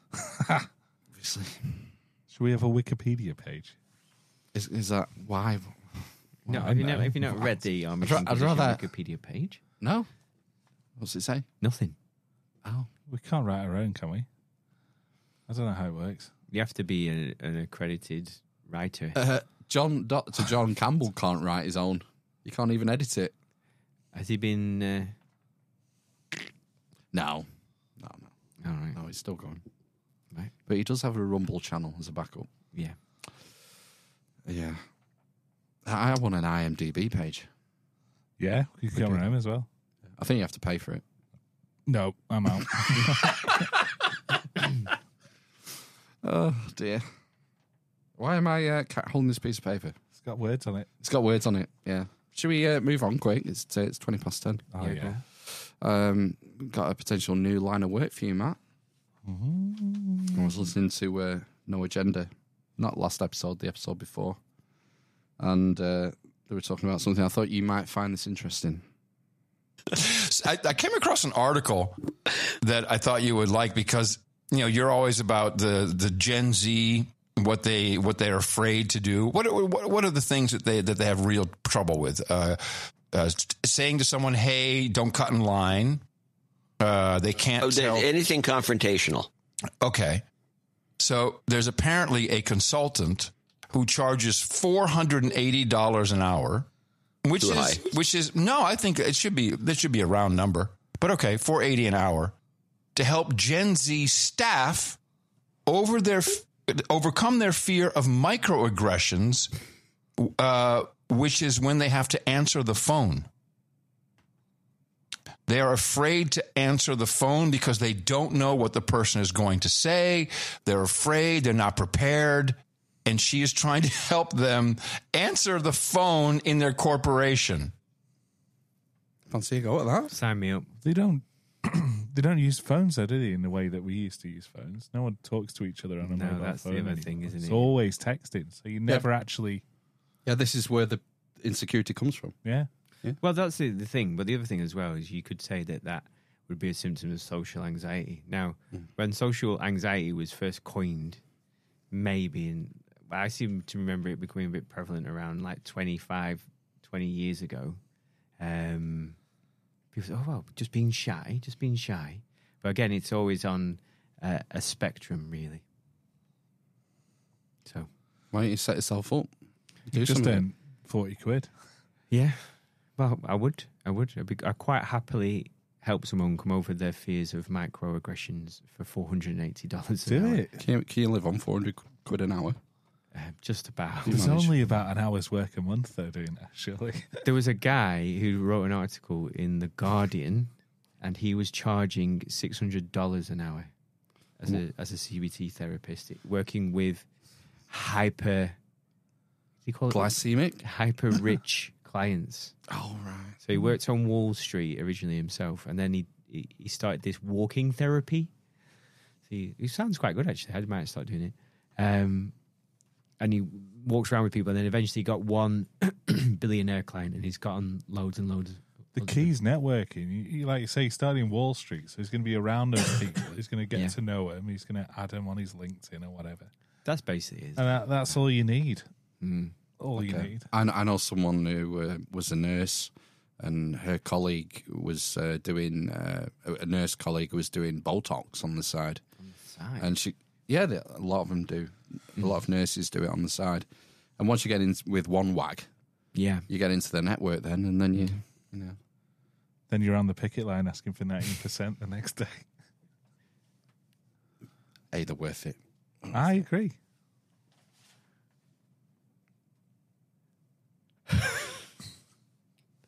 Carry on. Oh, something else. Nothing more to say on that. But have you heard about Jordan Peterson this week? What's he done now? He died. He um, he's been threatened with revocation of his license to practice Really? By who? Practice by what? the, the body in uh, Ontario or Canada. Alberta. Well, who is it? What is the body? I mean, Oh, didn't- it's did he not some say- uh, organisation of Canadian organisation of psychiatri- psychiatrists or whatever. The, the the he needs to come in and do um, retraining in social media. Social media retraining. Wow. Uh, pay. He has to pay for it. Yeah. I don't think Otherwise- he probably needs to be accredited now. To be honest with you. Well, obviously, yeah, he's he's too big to fail now, isn't it? Yeah. He's a best-selling author. Mhm. But yeah, they're going to take his license away. Wow. That's a bit weird, isn't it? So what does that say for you know the psychotherapists, psychologists, CBT practitioners who maybe aren't best-selling authors? Yeah, exactly. You've got to. You're screwed, aren't you? If you someone highlights something about you, then yeah, basically. Yep. But the other thing as well is that you to practice like psychotherapy, you don't have to be accredited. Um, the idea is is that you you go through one of these bodies. So, like in the UK for for CBT therapists, it's like the BABCP, and they are supposed to check that you're doing certain things, and and then there's accountability if someone reports you potentially breaching one of the guidelines. I mean, the thing is, you say you don't have to be, but it'll change. It'll be different in different um, Yeah, ju- jurisdictions. The NHS isn't going to pay for you to go and talk to Bob down the road at forty pound an hour. Uh, in America, insurance companies No, will yeah, stipulate that you have to use a registered yeah, probably. electrician or psychotherapist. This is how it works. It's the Yeah. bureaucracy. Yeah, it's like when you the ding your car, you have to take it to a, an approved The one they want you to, yeah. painter. Yeah. Yeah. costs a fortune. Yeah, the regulation pays, you know. Mm. Yeah. So yeah, it looks like he's going to lose his practice, but I don't think he was practicing anymore anyway. I, but I, yeah, I don't. I don't know. He doesn't really mention it much, does he? it just highlights the point that you know he's lucky. He's he's reached escape velocity. Where he's, Yeah. he's got fucking money. He's untouchable. Yeah. Whereas uh, the most of you know these professors in colleges or they uh, can't, yeah, express what they truly think professionals, no, they've got to censor themselves or go for re re-education. Have to go to a struggle session with the Canadian Board of uh, whatever fuck for social media retraining. It's just it's frightening. It's interesting. Well, frightening and interesting, isn't it? About you know the reach um, of it all. I wonder who. Re- Someone must have had have reported him in order to for them to do something about it. So what I, what I heard, I don't know if this is true. There was twelve complaints. None of them were ex-clients, and they're all from the US. Right. Okay. But that might be bullshit. Don't take my word for it. Do your own research. Mm. Yeah. They wouldn't have said where it come from. Well, we can't talk about individual cases. That's the always the line that is rolled out Yeah. in in matters like this. We don't talk about individual cases. We we're not unaccountable, basically. I remember him. I remember watching something about him, and he said he was once, um, what did he say? Like accused of misconduct in a therapy session with a, a particular client. I was accused, eh, yeah, and they said of misconduct. and said Oh, that that's he terrible. like- Much better last week. That he was like coming on to this woman or something, and uh, oh, what, was what- I? I was coming on to her, was I? and one Really? and the evidence was that he was playing with Well, his wedding. Bucko, That's Mickey Mouse. it's it's pretty much Kermit. Right. If you can do Kermit, you can do Jordan Peterson. He was playing with his wedding ring. Apparently, that was the, the evidence. oh my god, and that was acceptable.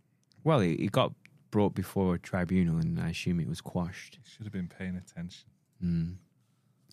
Right, let's move on. Let's move on to Thor the Wanking Walrus. Ugh, Ooh. finally. You're not heard about it? Scarborough. Was it? Sc- I think it was Scarborough. you And know? then he, it was. yeah, he moved, didn't he? Yeah, once the once the fair had fireworks. finished, Yeah. Scarborough Fair. Yes. Thor the Walrus put on an X-rated show of his own after his arrival put an end to a town's New Year's Eve fireworks display. As huge, gra- as huge crowds gathered to see the Arctic mammal lounging at a harbour, council officials axed the light show so he was not disturbed.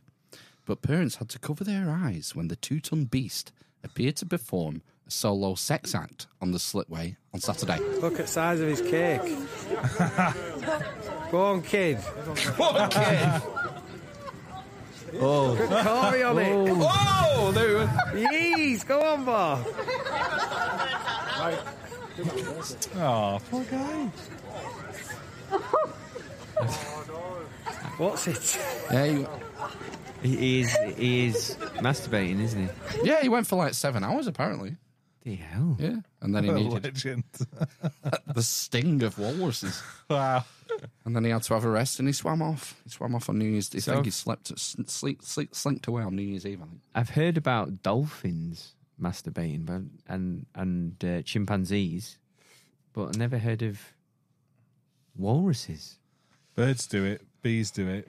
Do Even they? walruses and dolphins With knees? Do it? Knees. Do With their birds knees do it? How do birds do it? I it? don't think birds do it. They don't have dicks. They have dicks. Fake news. Fake news. Wow. The reptiles have dicks. Y- yeah. Yes. Can't think of anything that doesn't have a dick. Um, seahorse. seahorse. Well, it must have some kind of Receptacle. seed depositor. I wonder what a duck-billed platypus has, because they're Yeah. a weird animal that are sort of a mashup of all sorts of species, aren't they? yeah. Wombats do square poo. One out.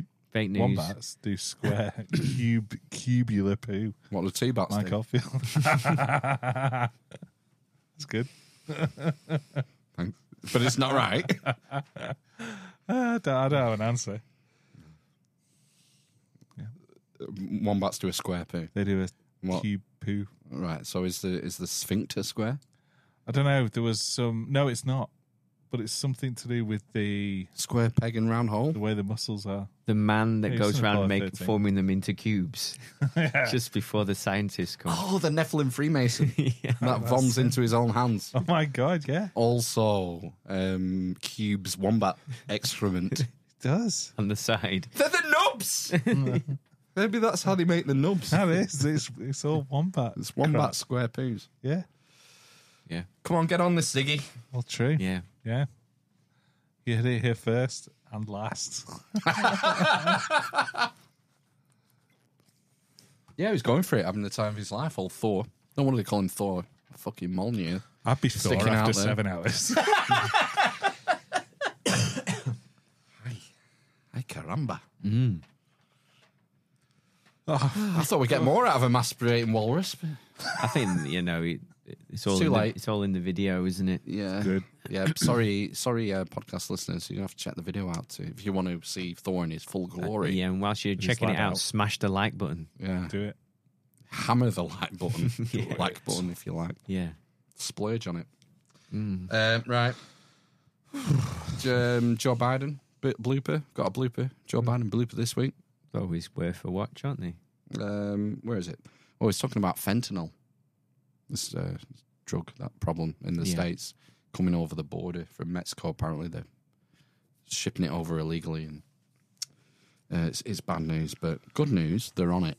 For example, since August of last year, Custom and Border Patrol have seized more than 20,000 pounds of den- deadly fentanyl. They've seized twenty thousand pounds of deadly fentanyl recently. That's enough to kill, kill as many as a thousand people in this country. Wow. It's because everybody's so fucking jacked up on opioids. Uh, maybe For it's a example, since August thing. of last year, Custom and Border Patrol have seized more than 20,000 pounds of den- deadly fentanyl. That's enough to kill, kill as many as a thousand people in this country. Wow. So 20 pounds of fentanyl. Well, no, obviously he got fact checked. Okay. No, uh, uh, no. Apparently, someone did the maths. That amount of fentanyl would wipe out four and a half billion people. Four and a half shit. billion. Yeah, not a thousand. Wow. Wow, you rounded up. oh gosh. Twenty thousand pounds. Then how much is being used?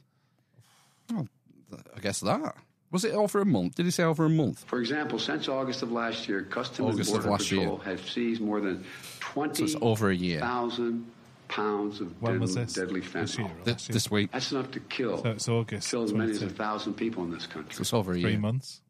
It's over a year. August last year.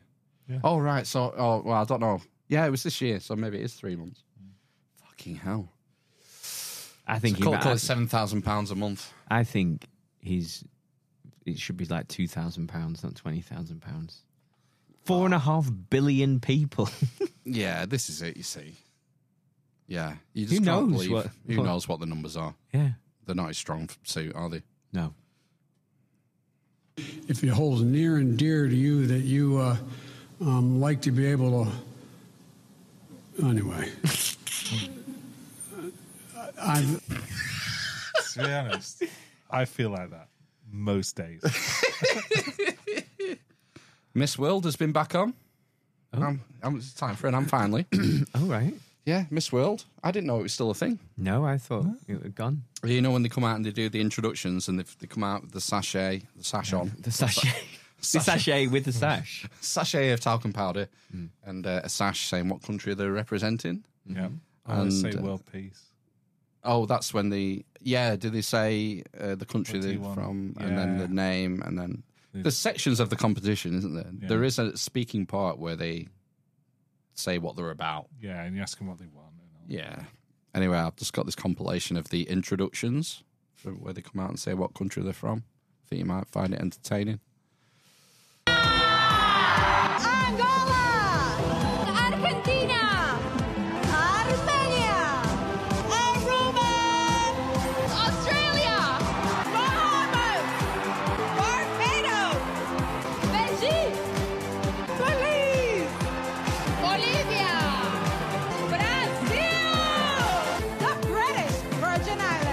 That's a great one. I mean, they they should all win.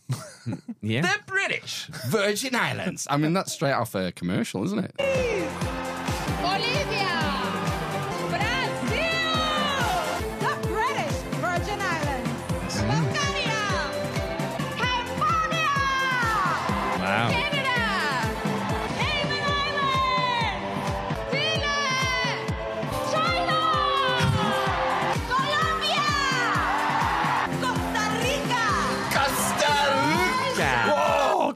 They've obviously they've been programmed to shout, man, haven't they? Yeah. Costa Rica, a belting R roll, that. Costa Rica, Croatia, Curacao. That's not even a Where? real country.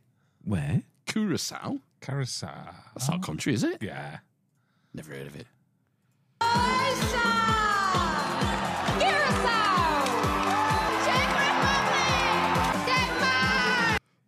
I, I'm getting serious Vicky Pollard vibes. I was going to say then, yeah. She's just not interested, is she? No. Denmark. Damn, why am I doing this, Dad? Oh, you put it next to Costa Rica. Rica, the British Virgin Islands.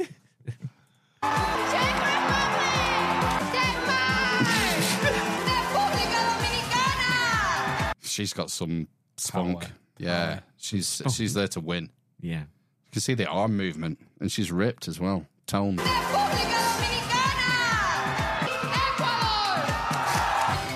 What's all that?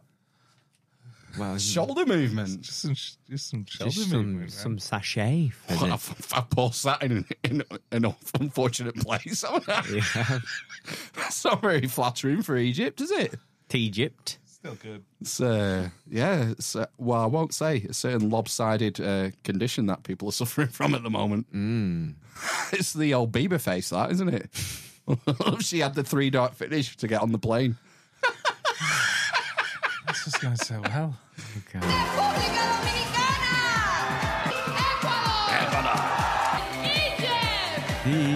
Oh, Steamed up. El Salvador. I could do that one. Ben's having to uh, de-steam his glasses. Look how tiny your eyes look on the telly. That's how small Ugh. they are, really. Yeah, So sunken. Um, piss holes in the snow. oh, we're back on. Sorry. No, I'll have to. What are you going to say, Matt? I think we should do this every week. what? The same clip? Just look at pretty women sh- shouting country names out. So just because you've you've got rid of TikTok now, Yeah. you have to fulfill that itch. Yeah. Scratch it. Yeah, the best one's coming at the end. In fact, I'll just No, no spoilers.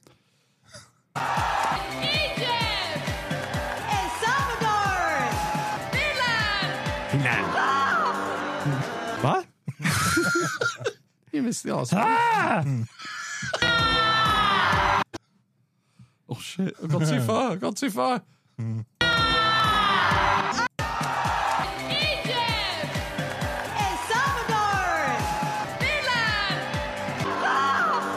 Oh, good. Ah! That was supposed to be France. Yeah, no. Wow. I forget. we got that now clipped. She Maybe knows she's what she's saying done. Farce, and she's making a Yeah. political Yeah. statement. Is that what it is? I think Well, so. Yeah, The French are famous for it. their farces, aren't they? arses. mate. Oh. Farce. Farce. It could have been, couldn't it? She's made a mess of it either way, I think. I don't think she's meant to be that. Uh... Well, I for one will let her off. You're embarrassing yourself. I mean, they were all very. Who won?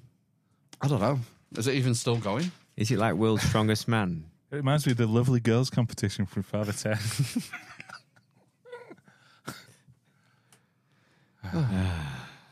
Well, it's time to go. yeah, Sun's getting low, Yep, we're late. We're running. We've run over.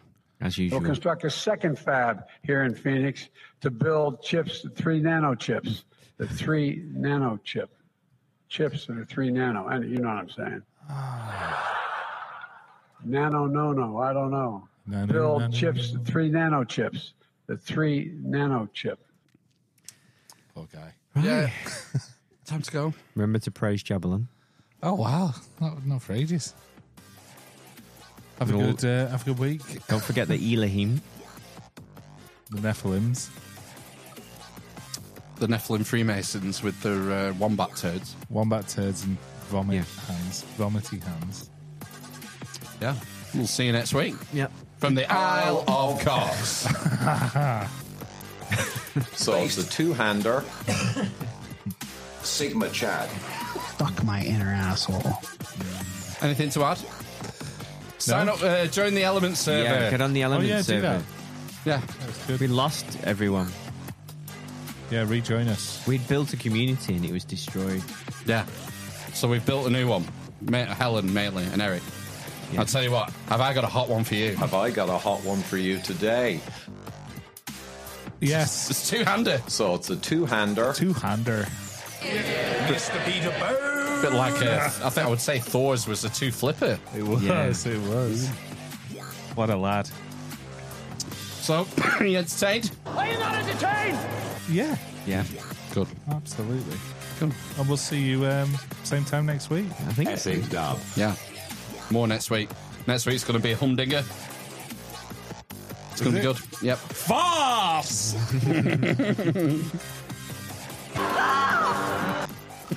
I love you. Right. See you next week. Bye. Epic dub. Thank you for watching.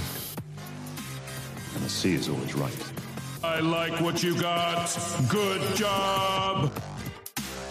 Don't you take it out? My name is Evan.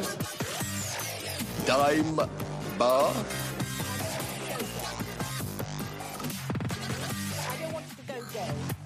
You're a lying dog faced pony soldier. Because I'm literally a cop.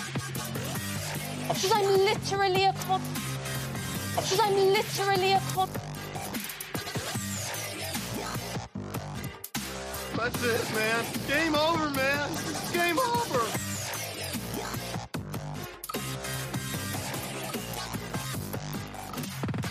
Ah!